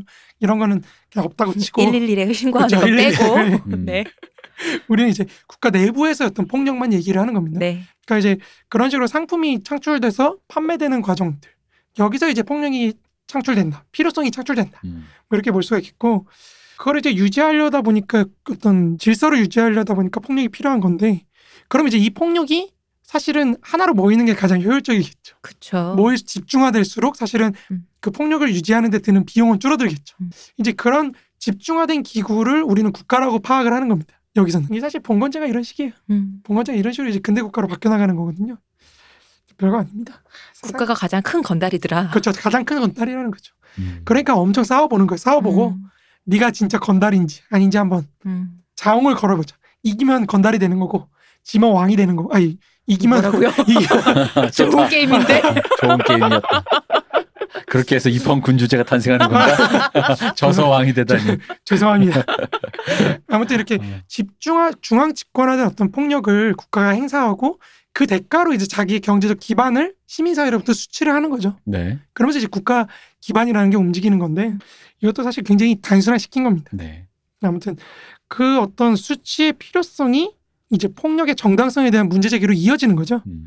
그러면서 이제 앞서 말씀드렸던 두 번째 문제, 정당성에 대한 문제도 이제 이런 식으로 해, 해소가 되는 겁니다. 국가는 이제 폭력의 행사를 위한 어떤 비용의 문제, 음. 이거를 계속 이제 지속적으로 반복적으로 정치적인 결정들을 통해서 심사를 받는다는 거죠. 네. 이제 그렇게 되면 이제 국가라는 거는 어떤 고민을 할 수밖에 없는 거죠. 내가 이 비용을 들이면서까지 이 폭력을 행사해야 되나? 이 질서를 유지하기 위해서 이런 폭력을 행사를 해야 되나 말아야 되나 음. 이걸 계속해서 고민할 수밖에 없는 겁니다. 그러니까 결국에는 저 국가라는 차원 속에 어떤 폭력이 흡수되냐 마냐가 비용의 문제로 좀 환원이 된다는 거죠. 그러면 이제 우리가 세 번째 일상화된 하청 폭력이라는 개념으로 넘어갈 건데요. 여태까지 논의를 사실 정리를 한번 해보자면은 상품 생산의 영역에서 창출되는 어떤 폭력과 그 폭력이 유지하는 질서는 이제 그 질서를 국가 내부로 흡수할 건가 혹은 말 건가 이거를 이제 비용의 문제에 맞춰서 판단을 한다는 거거든요. 우리가 사회적으로 이 질서는 유지를 해야 된다. 네. 국가적으로 우리가 사회적으로 좀 부담을 해야 된다. 음. 이러면 이제 국가 영역에 들어가는 거고 그렇지 못하면 이제 사적 폭력에 의해서 이제 질서가 유지가 되겠죠. 음. 왜냐하면 상품이 유통되려면 그 폭력 자체는 필요하거든요. 누가 했든. 이거 왠지 듣다 보면 그 얘기까지 그 얘기도 생각나요. 뭐야? 군대에 육, 그러니까 군대 젊은 병사가 필연적으로 몇십만을 유지해야 되는 한국 군대에 네. 그 어떤 예전 예전 작전 계획이 요즘엔 좀 바뀌었다고 그쵸. 하는데 그땐 60만이었어요. 그 시절 생각해 보면 그래서 어, 어떻게든 남자애들을 사는 새끼들을 끌고 가. 근데 비용이 든단 말이야. 얘들을 그쵸. 먹고 재우고. 그렇죠. 그렇죠. 음. 근데 얘들이 그럼 문제가 안 생기게 여기서 말하는 문제는 폭력 지들끼리 무슨 하- 그 구타 폭력 이런 음. 거 있잖아요. 그런 것부터 해서 자살 뭐 감옥처럼 갇혀 있다면 우울증 걸리고 뭐 이런 것들에 대한 모든 재반 시설은 사실 비용을 들이면 돼요. 맞아요. 좋은 호텔 같은 곳에서 음. 깔끔한 시설과 좋은 의복과 그 옷도 만 나나 훈련 받을 때 6.25 때 쓰던 거 봐, 음, 호수통 받아. 받았는데 그런 거 어. 안 받고 좋은 거 받고 그리고 심지어는 그왜 셔틀버스 지금 삼성이 뭐 아침마다 셔틀버스 태워주듯이 네. 출퇴근 시켜주면 된다는 거지. 음. 그걸 안 하니까 아, 그럴 돈이 없잖아요. 맞아요. 근데 그럼 근데 질서는 유지해야 되잖아요. 그 그게 내부에서 그런 구타라든가 그런 군, 흔히 말하는 똥군기라는 문화로 음. 사실은 정가시키는 정가시키는 거죠. 거죠. 그게 사적 폭력 사- 사적 폭력화 시키는 거잖아요. 그렇죠. 그래서 그런데도 불구하고 그게 기록에 남으면 안 되니까 보일러실 데려가서 얼굴 빼놓고 다른 데 때리고 음. 이런 이런 걸 이런 짓을 했다라는 거지. 그래 놓고 그거가 좀 심하면 이게 좀 깡패 잡는 거랑 비슷해요. 냅뒀다가 심하면 그제서야 걔를 책임을 해서 뭐 영창 음. 보내고 이런다. 그 맞아요. 맞아요. 맞아요. 이게 깡패 잡는 거랑 똑같아요. 그게 맞아요, 걔들이 맞아요. 그냥 할때 철거민하고 좀 음. 쓸모 있을 때 냅뒀다가 철거민을 때리는 와중에 누굴 죽였어? 떡볶이를 없다가 얼굴에 떡볶이 국물을 덮어가지고 이렇게 죽었네? 뒤어서 화상으로 죽었네? 그건 그건 그놈은 잡아야지 하면서 갑자기 데려가는 맞아요. 거야. 음. 맞아요. 이제 약간 비슷하다는 생각이 들어요. 군대에서 애들이 그 군대에서 흔히 느꼈던 그 군대 그 내부의 폭력에 노출되는 과정이 너무 이 지금 말씀하신 거랑 너무 흡사해. 그 과정이 그러니까 축소판처럼 느껴졌다. 맞습니다. 예. 그거를 조금 이제 추상적으로 말씀을 드린 거죠. 네. 그러니까 그런 거- 메커니즘이랑 거기까지 좀 그럴 수도 있는데 아무튼 그런 과정을 이제 우리가 비용의 문제로 보면 이렇게 된다는 거죠. 네. 그 결국 돈 문제입니다. 맞아요. 어. 대부분의 문제가 누가 얼만큼을 부담할 것인가 말 것인가의 문제인데 국방비 예산이 점점 높아져서 용병을 쓸 수 있고 막 이렇게 전문가를 쓸 수 있고 군 기간을 단축시켜주고 그 짧, 짧은 다 기간 기계화하고. 어, 기계화 그 짧은 기간 안도 굉장히 복지가 잘 돼 있고 음. 월급도 주고 뭔가 1인 2인 1실 혹은 더 나가서 1인 1실로 쓸수 음. 있고 뭐 아침은 부페로 나오고 뭐 이러, 이러면 누가 보일러실 데고 가서 그렇죠. 그리고 요즘 컴퓨터 할 수 있게 해주고 어. 뭐 이렇게 많이 줄었다고 하잖아요. 보일러실 가서 누가 그볼 때리겠어요. 그래도 미군에서 있더라고요. 있기는 있는데 아, 근데 하지만 이거는 드문 거죠. 근데 그거는 이제 약간 다른 문화. 그 권력의 남- 음, 맞아요. 권력과 그 남성들의 음. 그 위계 문화 약간 음. 이런 쪽인데 우리는 그거에 다가가기도 다가가지조차 그쵸. 못했다는 거죠. 어. 차라리 맞습니다. 그걸 뛰어넘어서 거의 거기에 다가간 거야. 다 됐는데 사내 새끼들이 이렇게 튀어나온 애들이 어, 막 음. 이렇게 막 막 해가지고 우리끼리 위계를 삼자 뭐 이런 거 하고 우리끼리 나루토 배틀하자 이러면 모르겠는데 그러면 이제 그런 또좀 다른 문제는 그러니까 어필 군면에서 지목한 군대의 구타와 지금 우리가 지목했 우리 일반 한국 남자들이 군대 다녀왔을 때 느꼈던 군대 내 구타가 같은 군대 내 구타인데도 굉장히 다른 지점이고 음? 이걸 굳이 분류해 보자면 지금 문세님 말씀하신 것처럼 굉장히 다른 영역에 음. 가 있다라는 거죠. 근데 말씀하신 걸 바로 이어서 말씀드리자면은 음. 거기서 굉장히 중요한 논점이 두 가지가 생긴다는 네. 거죠. 무슨 말이냐면 국가 입장에서는 첫 번째로 비용을 들이기가 싫어요. 그죠. 그럼 이제 사적으로 이렇게 전가하는 방법이 네. 있거든요. 네. 전가한다의 문제, 전가하는 행위 자체는 사실은 뭐 비용만 전가시키면 문제가 아닌데 문제는 말씀하신 것처럼 정당성까지. 그렇죠 책임까지 정, 전가를 음. 시켜버리는 거예요. 얘가 나쁜 애라서 음. 그죠. 국가가 잘못한 게 아니라 음. 이놈이 인성이 글러먹고 음. 뭐 이런 거라서 처음엔 군기를 잡아야 하니라는 그렇죠. 정당성을 부여해줘 놓고는 그렇죠. 나중에 이제 그게 심화되면은 어, 말씀하신 것처럼 저 제가 못된 애라서가 그렇죠. 되니까요. 누가 애를 불구 만들어 이렇게 된 그러니까, 거야 어. 갑자기. 이렇게 사적으로 전가를 시켜버리면 책임을 정당성의 문제도 전가시킬 수 있지만 둘째로 비용도 전가시킬 수 있죠. 그죠. 그리고 이 질서를 사적에 사적 폭력한테 전가시키면서 나오는 어떤 이득까지 전유할 수 있습니다. 네, 맞아요.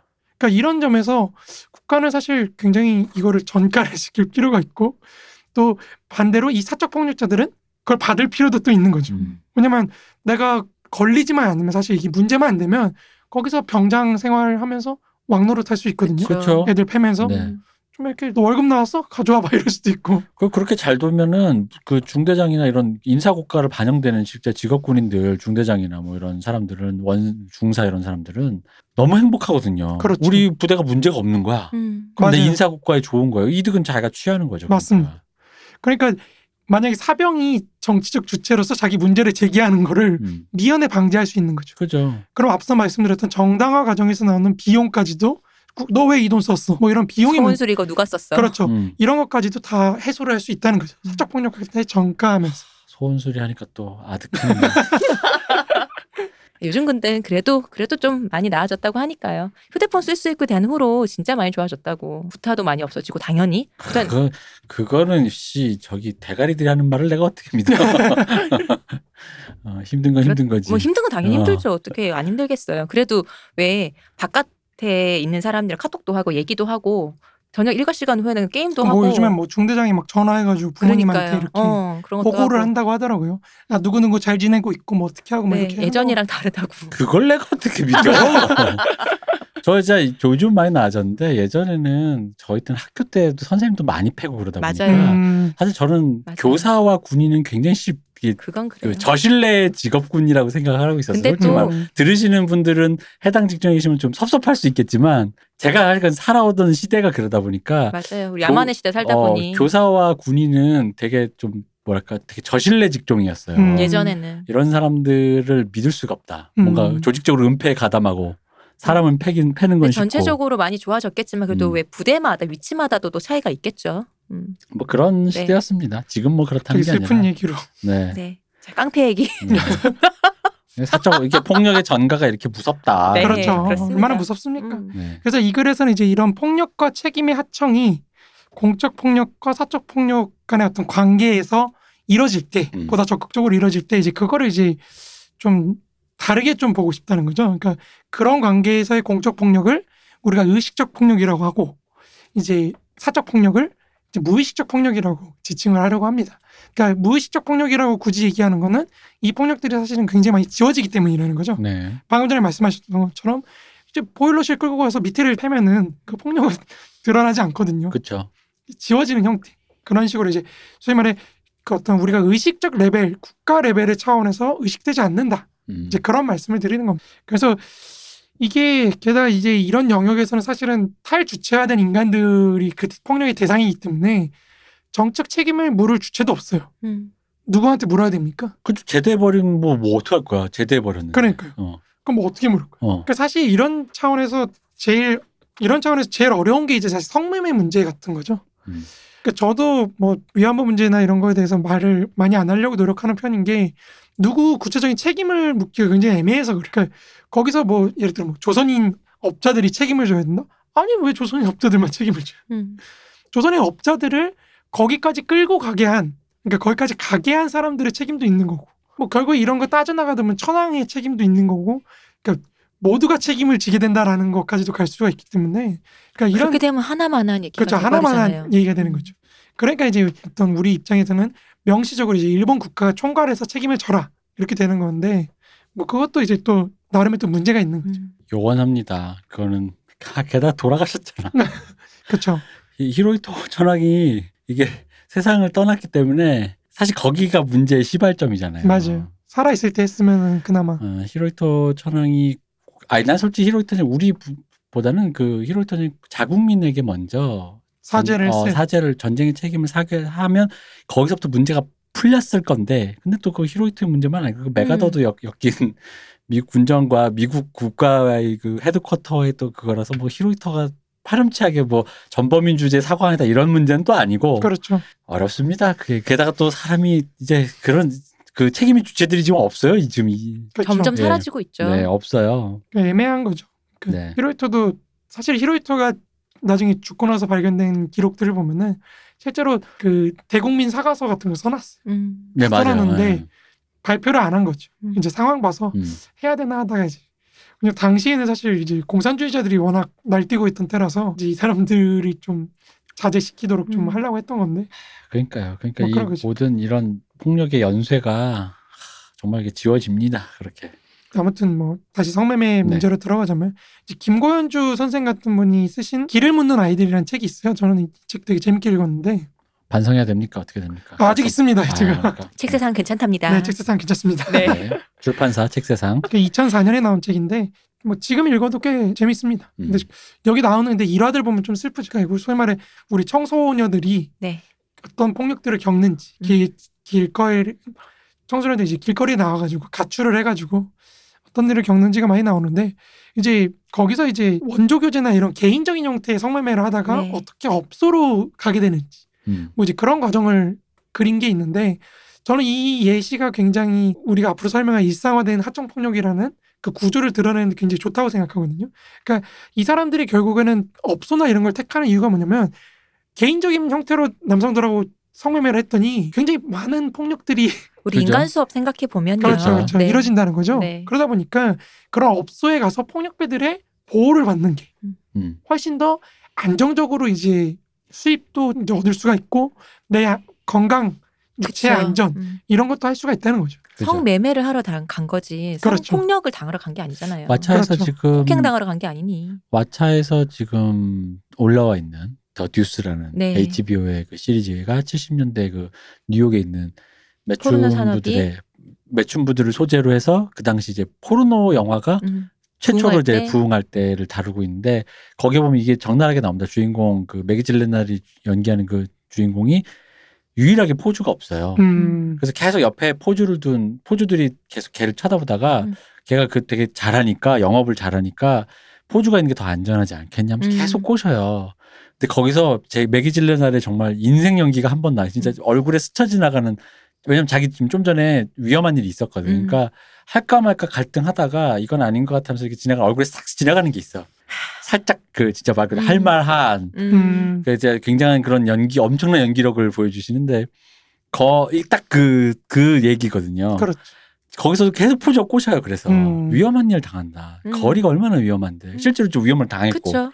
해가지고 얼굴 눈탱이 밤탱이 돼가지고 있거든. 그러니까 아 나한테 해라. 근데 여기 그러면서 이제 그 포즈들이 얼마나 이 지금 왜냐면 되게 거기 본 포즈들이 흑인인데 흑인이면 우리 핏밥반다 좀 얘는 포즈인데 흑인 포즈다 보니까 흑인인데도 엄청 목색이 말끔해요.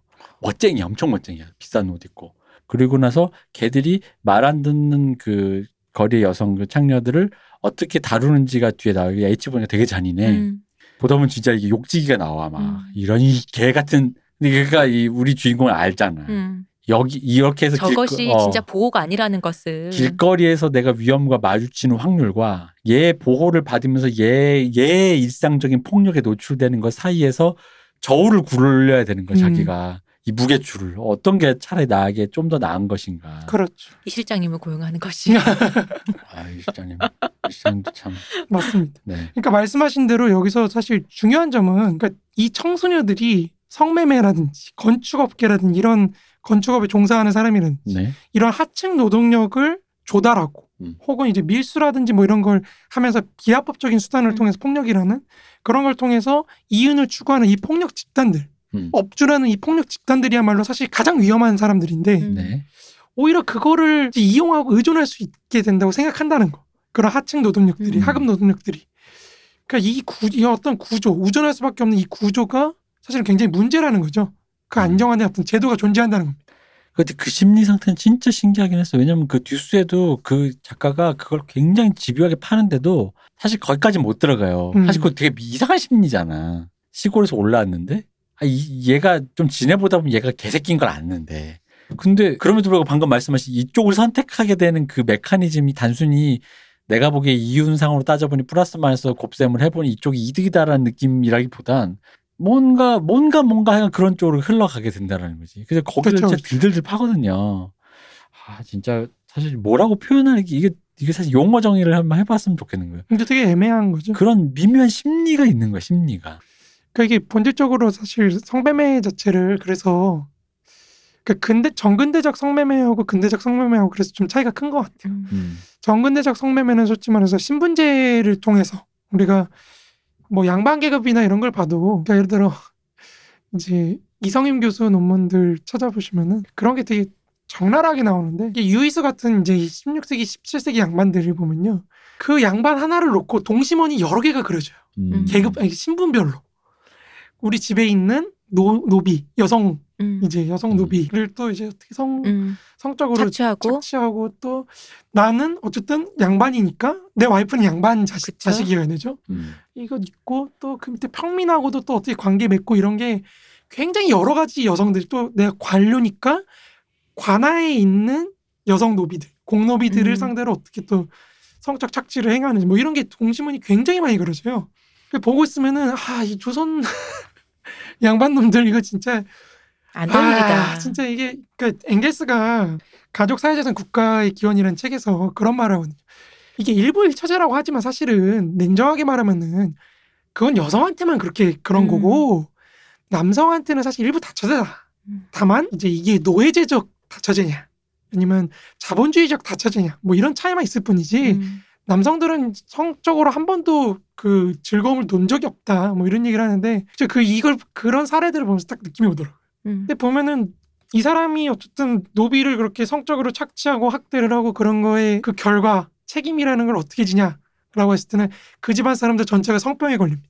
음. 그거밖에 없어요. 아. 그 집안 사람들 전체가 성병으로 고생해요. 근데 사실 죄는 이 고추 하나인데 그 사람 하나인데 이, 이놈 하나인데 이놈이 함부로 고추 올라춤을 추고 이래서 이렇게 된 건데 그 집안 전체가 다 성병에 걸리고 뭐 이러다 보니까 그러니까 그런 게 좀 서글프죠. 근데 이제 그런 게 이제 신분제적인 성착 성착취의 한 형태라고 한다면 근대적 성착취는 사실 개인의 동의를 그러니까 자발성을 전제로 한다는 거죠. 그러니까 우리가 업주가 행사한 행사한 어떤 폭력이나 이런 건 분명히 있을지라도 음. 기본적인 가장 논리적으로 따졌을 때 논리적인 기본적인 형태는 이 여성이라는 상품이 여성 노동력이 특수하게 팔리는 형태로 봐야 된다는 거죠. 마르크스의 말처럼. 그러니까 마르크스는 사실 노동자들이 자기 노동력을 파는 것과 여성이 자기 성을 파는 것과는 큰 차이가 없다고 봐요. 아, 그건 제가 뭐좀 방송에서 누누이 얘기한 겁니다. 네. 제가 운이 좋아서 부모님이 대학을 보내줘서 근데도 이제 뭐 저기 흔히 말하는 재산까지 물려줄 순 없으니 기아 애를 가르쳤으니 뇌를 네. 파 뇌를 팔아라 나가서 뇌를 파는 거나 제 몸의 일부를 파는 거나 혹은 제가 너무 뛰어나게 뭐 달리기를 잘해서 내가 달리기 뛰는 거를 보러 오는 사람들 때문에 돈을 번다거나 사실 저는 그 가치 차이는 사람이 살면서 그 시대의 문화가 정해놓은 위계 그, 그 부가가치의 뭐랄까 경계는 있겠죠. 순위는 있겠죠. 뭐 흔히 말하는 김연아 선수가 뛰는 걸 보고 싶지 내가 뛰는 걸 보고 싶지 않을 거니까 그런 위계는 있을지언정 문화적으로. 그런데 이제 고대 그리스에서는 안 됐겠죠. 김연아 선수는 여자니까. 음. 뭐 그런 것처럼. 그러니까 그런 문화적인 거가 있을 뿐이지 그 사실 그 개별 가치가 뭐가 차이가 있는지 저는 모르겠어요 몸을 판다라는 게 뭐 대부분의 임노동자가 몸을 파는 거 아닌가요? 그렇죠. 어 몸을 파는 거지 그럼 뭘 뭘 팔아 도대체 똑같아요. 먹고 살기 어. 힘들어서 뭘 파냐의 차이만 있을 그럼요. 뿐이지. 어. 그러니까 이거를 근데 또 곡해를 하시면 사실은 음.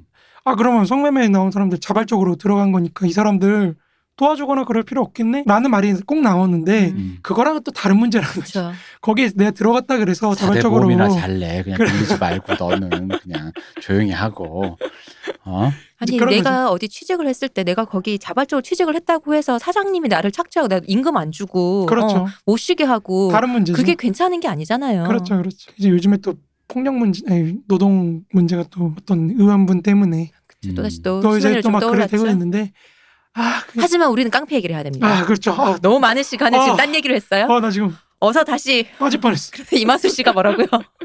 아무튼 이런 어떤 안정화된 제도가 존재한다 그랬을 때 그 제도를 사실 개인들도 이용할 수 있는 거고 네. 국가도 이용할 수 있는 거예요. 거기서 이제 뭐 어떻게 동원하냐에 따라서 다른 거예요. 뭐 사실 내가 가서 돈 내고 이용하면 그냥 성매매 그게 되는 거고 국가가 이용하면 위안부가 되는 거고 음. 사실 그런 차이가 있는 거죠.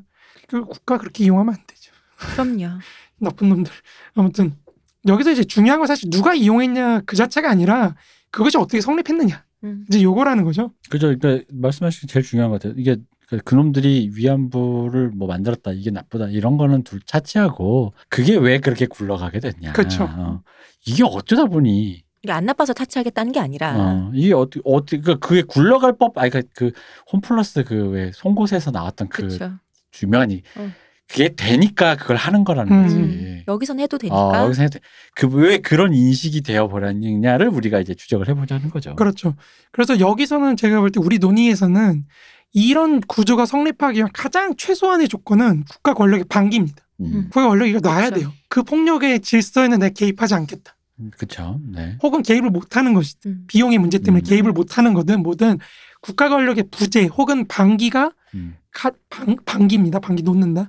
그게 가장 최소한의 조건이라는 거죠. 음. 그러니까 이거를 왜 제가 이렇게 생각하냐면은 그 은밀한 호황이라는 책 혹시 아세요? 그런 책이 하나 있습니다. 한번 네. 읽어보세요. 이 한겨레에서 취재한 것들을 묶어서 낸 책인데 성매매 리포트에 관해서 쓴 거거든요.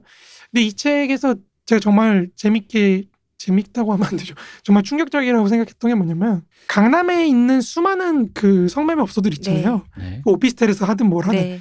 우리 우리는 사실 이거를 잡기가 어렵다고 생각해요. 음. 근데 얼마든지 잡을 수 있는데 안 잡는 이유가 있어요. 왜냐면은 거기서 성노동자들이 먹고 마시고 옷 사고 뭐 아, 꾸미고 그쵸. 이걸로 그 먹고 사는 자체로 형성된 그렇죠. 산업. 그 구조. 산업이 굉장히 강고요. 네. 그리고 심지어 그 산업에 종사하시는 분, 지역 주민들이 음. 네. 거기 구의회나 이런 사람들을 압박을 합니다. 음. 이거 얘네가 만약 경찰에 신고를 해가지고 경찰이 닥쳐, 들이닥쳐가지고 그 업소가 몇 달 쉬었다고 쳐보자고요. 영업 정지를 당해서. 그러면은 그 일대가 다 죽어버리는 거예요. 상업이. 그렇죠. 뭐 미용실이라든지 음식점이라든지. 그렇죠. 음. 그 언니들이 써야 되는데 돈을 네. 안 쓰니까 네. 죽어버리는 거예요. 신논현역에서 논현역 사이에 있는 그 골목 안에 있는 수많은 미용실이 오후에 불이 켜져요.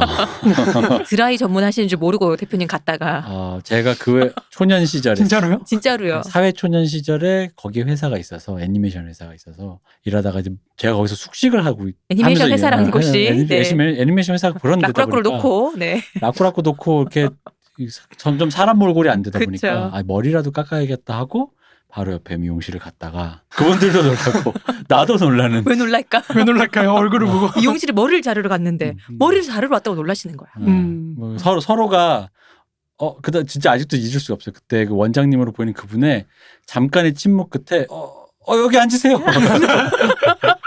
그거를 잊을 수가 없습니다. 대표님이 좀 등치도 있고 그러니까 약간 어깨라고 생각한 거 아닐까요? 전혀 그렇지 않을 전혀 거예요. 그렇지 않을 거예요. 네. 음. 뭐 아무튼 이제 어떤 거기 책에 보면 이제 그런 식으로 이제 굴러가는데 그래서 경찰들이 개입을 못하게 해요. 음. 음. 그 국회의원이나 이런 사람들이 가가지고 왜 너네 그렇게 하냐 뭐 이런 식으로 하거든요. 음. 지역 주민들이 난리를 친다. 네가 이게- 책임질 거냐? 민생이라는 이름인 거죠. 그렇죠. 그런 거죠. 민심이 민심, 어, 그렇죠. 민심.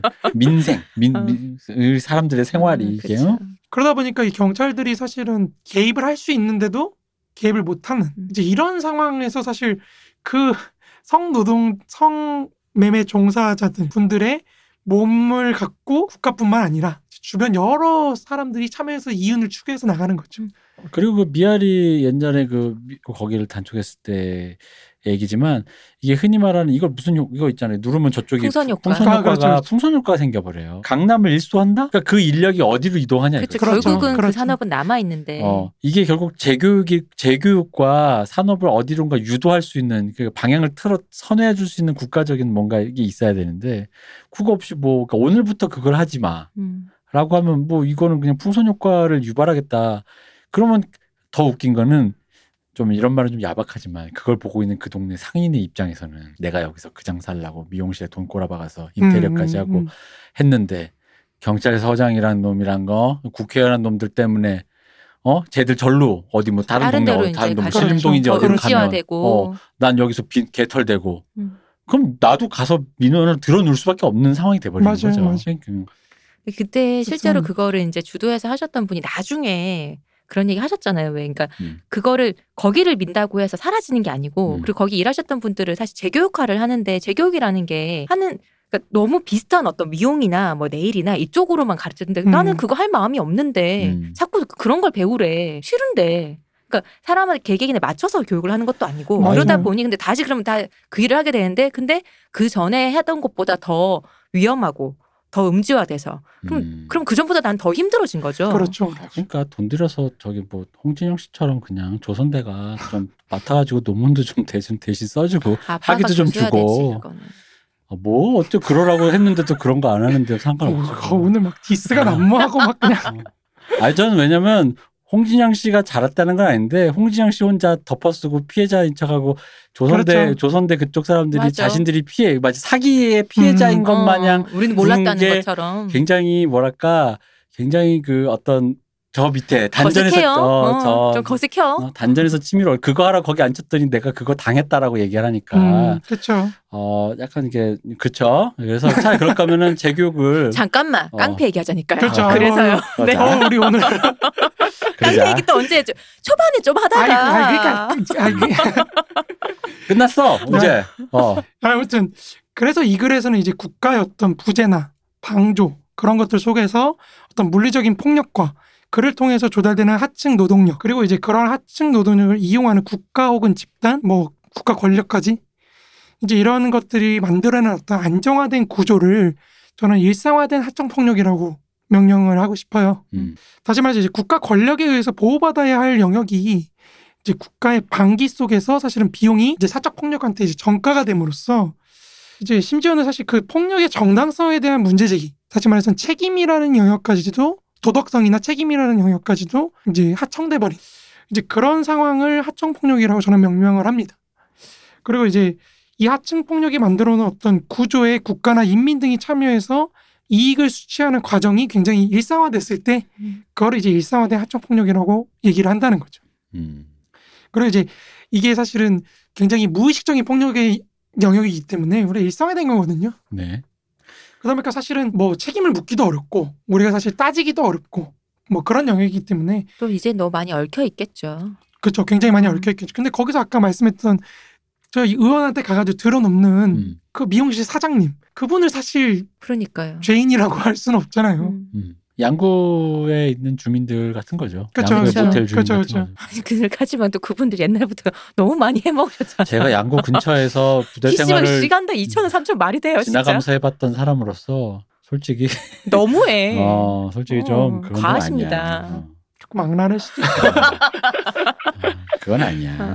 그래서 우리는 이 일상화된 하청 폭력이라는 관점에서 음. 이제 앞으로 한국 현대사를 한번 보려고 해요. 그거를 다음 주에 봐야 될 것 같은데요. 바로 그거를 다음 다음 주에? 주에 아, 네. 이럴 수가 다음 주 프롤로그만 좀 하려 그랬더니 바로 그거를 이제 음, 프롤로그 필요 없어. 다음 주 본론 갈 거예요. 아, 그래서 우리가 네. 그렇습니다. 하청 폭력을 네. 이제 그런 게 하청 폭력이고 그리고 오늘 질문에 대한 것이고. 답을 못했어요. 음, 왜냐면 아까 그럼 언제부터로 기점을 봐야 되냐 네. 그거에 대한 답을 못했는데 그거는 그러면 다음 주에 알겠습니다. 아니 그거는 이제 이- 이 다음 주 예고편으로 언제부터다라고 말씀만 해주시고 그쵸. 그러면 되겠죠. 역시 1930년대부터입니다. 아, 그때부터 시작을 한다. 유구하네. 유구하죠. 재밌겠네요. 한국은 그때부터 시작된 것 같아. 뭐래? 뭔가 뭐든지 말만 들으면 다 그래. 이게 그때 살아보셔서 아시잖아요. 음, 뭐 이게 사실 여담이지만 위안부도 딱 이런 관점에서 그쵸. 보면 딱 맞아요. 왜냐면 그러니까 조선에서 위안부를 이제 선발해서 나간다 그럴 때 법 적용을 일부러 안 시키는 그런 게 있기 때문에 조선은 뭐 치해 법권이니까 이렇게 음, 그러면 이제 일본에서는 불법인 게 여기서 합법이 됐고 그쵸. 뭐 이런 게 되다 보니까 법적인 논리로 따지면 사실은 답이 없는 거. 우리가 일본이 법을 어겼냐 안 어겼냐로 따지면은 내지에선 불법이나 그렇죠. 거기선 아니니까. 그렇죠. 뭐 그러니까 이런- 이렇게 돼 버리기 때문에 내진이 아니니까. 그렇죠. 우리는 그렇죠. 우리는 뭐 야 그거 들으니까 그 일본에서도 갔었던 그 가라유키상이라고 네. 했던 그 일본 그러니까 그분들은 또- 그, 그분들 입장에선 진짜 열받는다. 어, 그치. 더 열받는다 그러니까. 그렇죠. 더 열받는. 아, 야 진짜 여기저기 어, 또- 열받는 얘기입니다. 슬픈 얘기들입니다. 네. 2부에 걸쳐서 깡패 얘기를 처음부터 한다고 했지만 사실 깡패 얘기는 별로 못한. 그러게요. 별로 못했네요. 네. 어, 아 근데 그만큼 이제 그 이렇게 이- 페이크를 쳐서 우리가 사람들을 땡겨서 그 뭐라고 그럴까 그 이, 이 폭력 자체를 그 깡패라고만 하면 그냥 깡패 역사 예를 들어 유주강이 몇 년생이고 요것만 얘기하면 사실 뭐 언제 한뭘 했고 어, 그렇죠. 누구 누구랑 네. 싸워서 담궜고 어, 그건 말이 험해지시는데. 어, 뭐 그런 거면 이제 그냥 하면 되는데 뭐 그런 거는 재미없고 누가 누구보다 세다 뭐 드록바가 세냐 차범근이 세냐 그런 거 의미 없고요. 그런 거보다는 이걸 이제 우리가 뭐, 뭘로 우리가 지금 이 얘기하면서도 군대 내 구타라든가 위안부라든가 이런 거 얘기까지 확장된 이유가 작게는 한국사 그리고 뭐 크게는 근대 국가가 성립되어 가는 과정에서 인민들에게 뭔가 스쳐 지나갔던 그렇죠. 폭력의 어떤 예. 기억들이랄까요? 그런 역사와 흔적들을 우리가 좀 한번 보자는 거죠. 그리고 이게 왜 보냐면 왜 갑자기 니네 마르크스 잘하다가 뭐 깡패 얘기하는데 이게 흔히 말하는 이제 우리가 드디어 마르크스 얘기를 어느 정도 하다가 근대 국가 얘기를 할 때가 되었어요. 그러다 보니까 이제 근대 국가에서도 굉장히 또 이례적인 이게 어떻게 보면 되게 이례적이에요. 약간 일종의 그 봉건 우린 또 봉건제가 없어서 그런가? 봉건제 때 기사들이 어느 정도 눌러주던. 어, 카바를 치던 뭘 하든 뭐 약간 그런 우리 근데 저번 시간에 얘기했잖아요. 음. 하찌민에게 기사가 오히려 안 좋아요.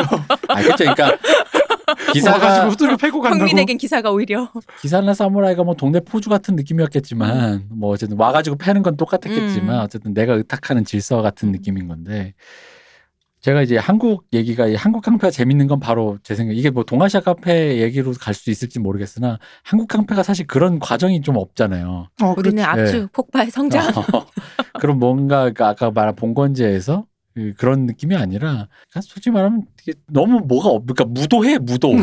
어, 좀 보고 있으면은 좀 그래. 혹시 중국 깡패가 궁금하신 분은 음. 중국 유맹사라는 책이 있습니다.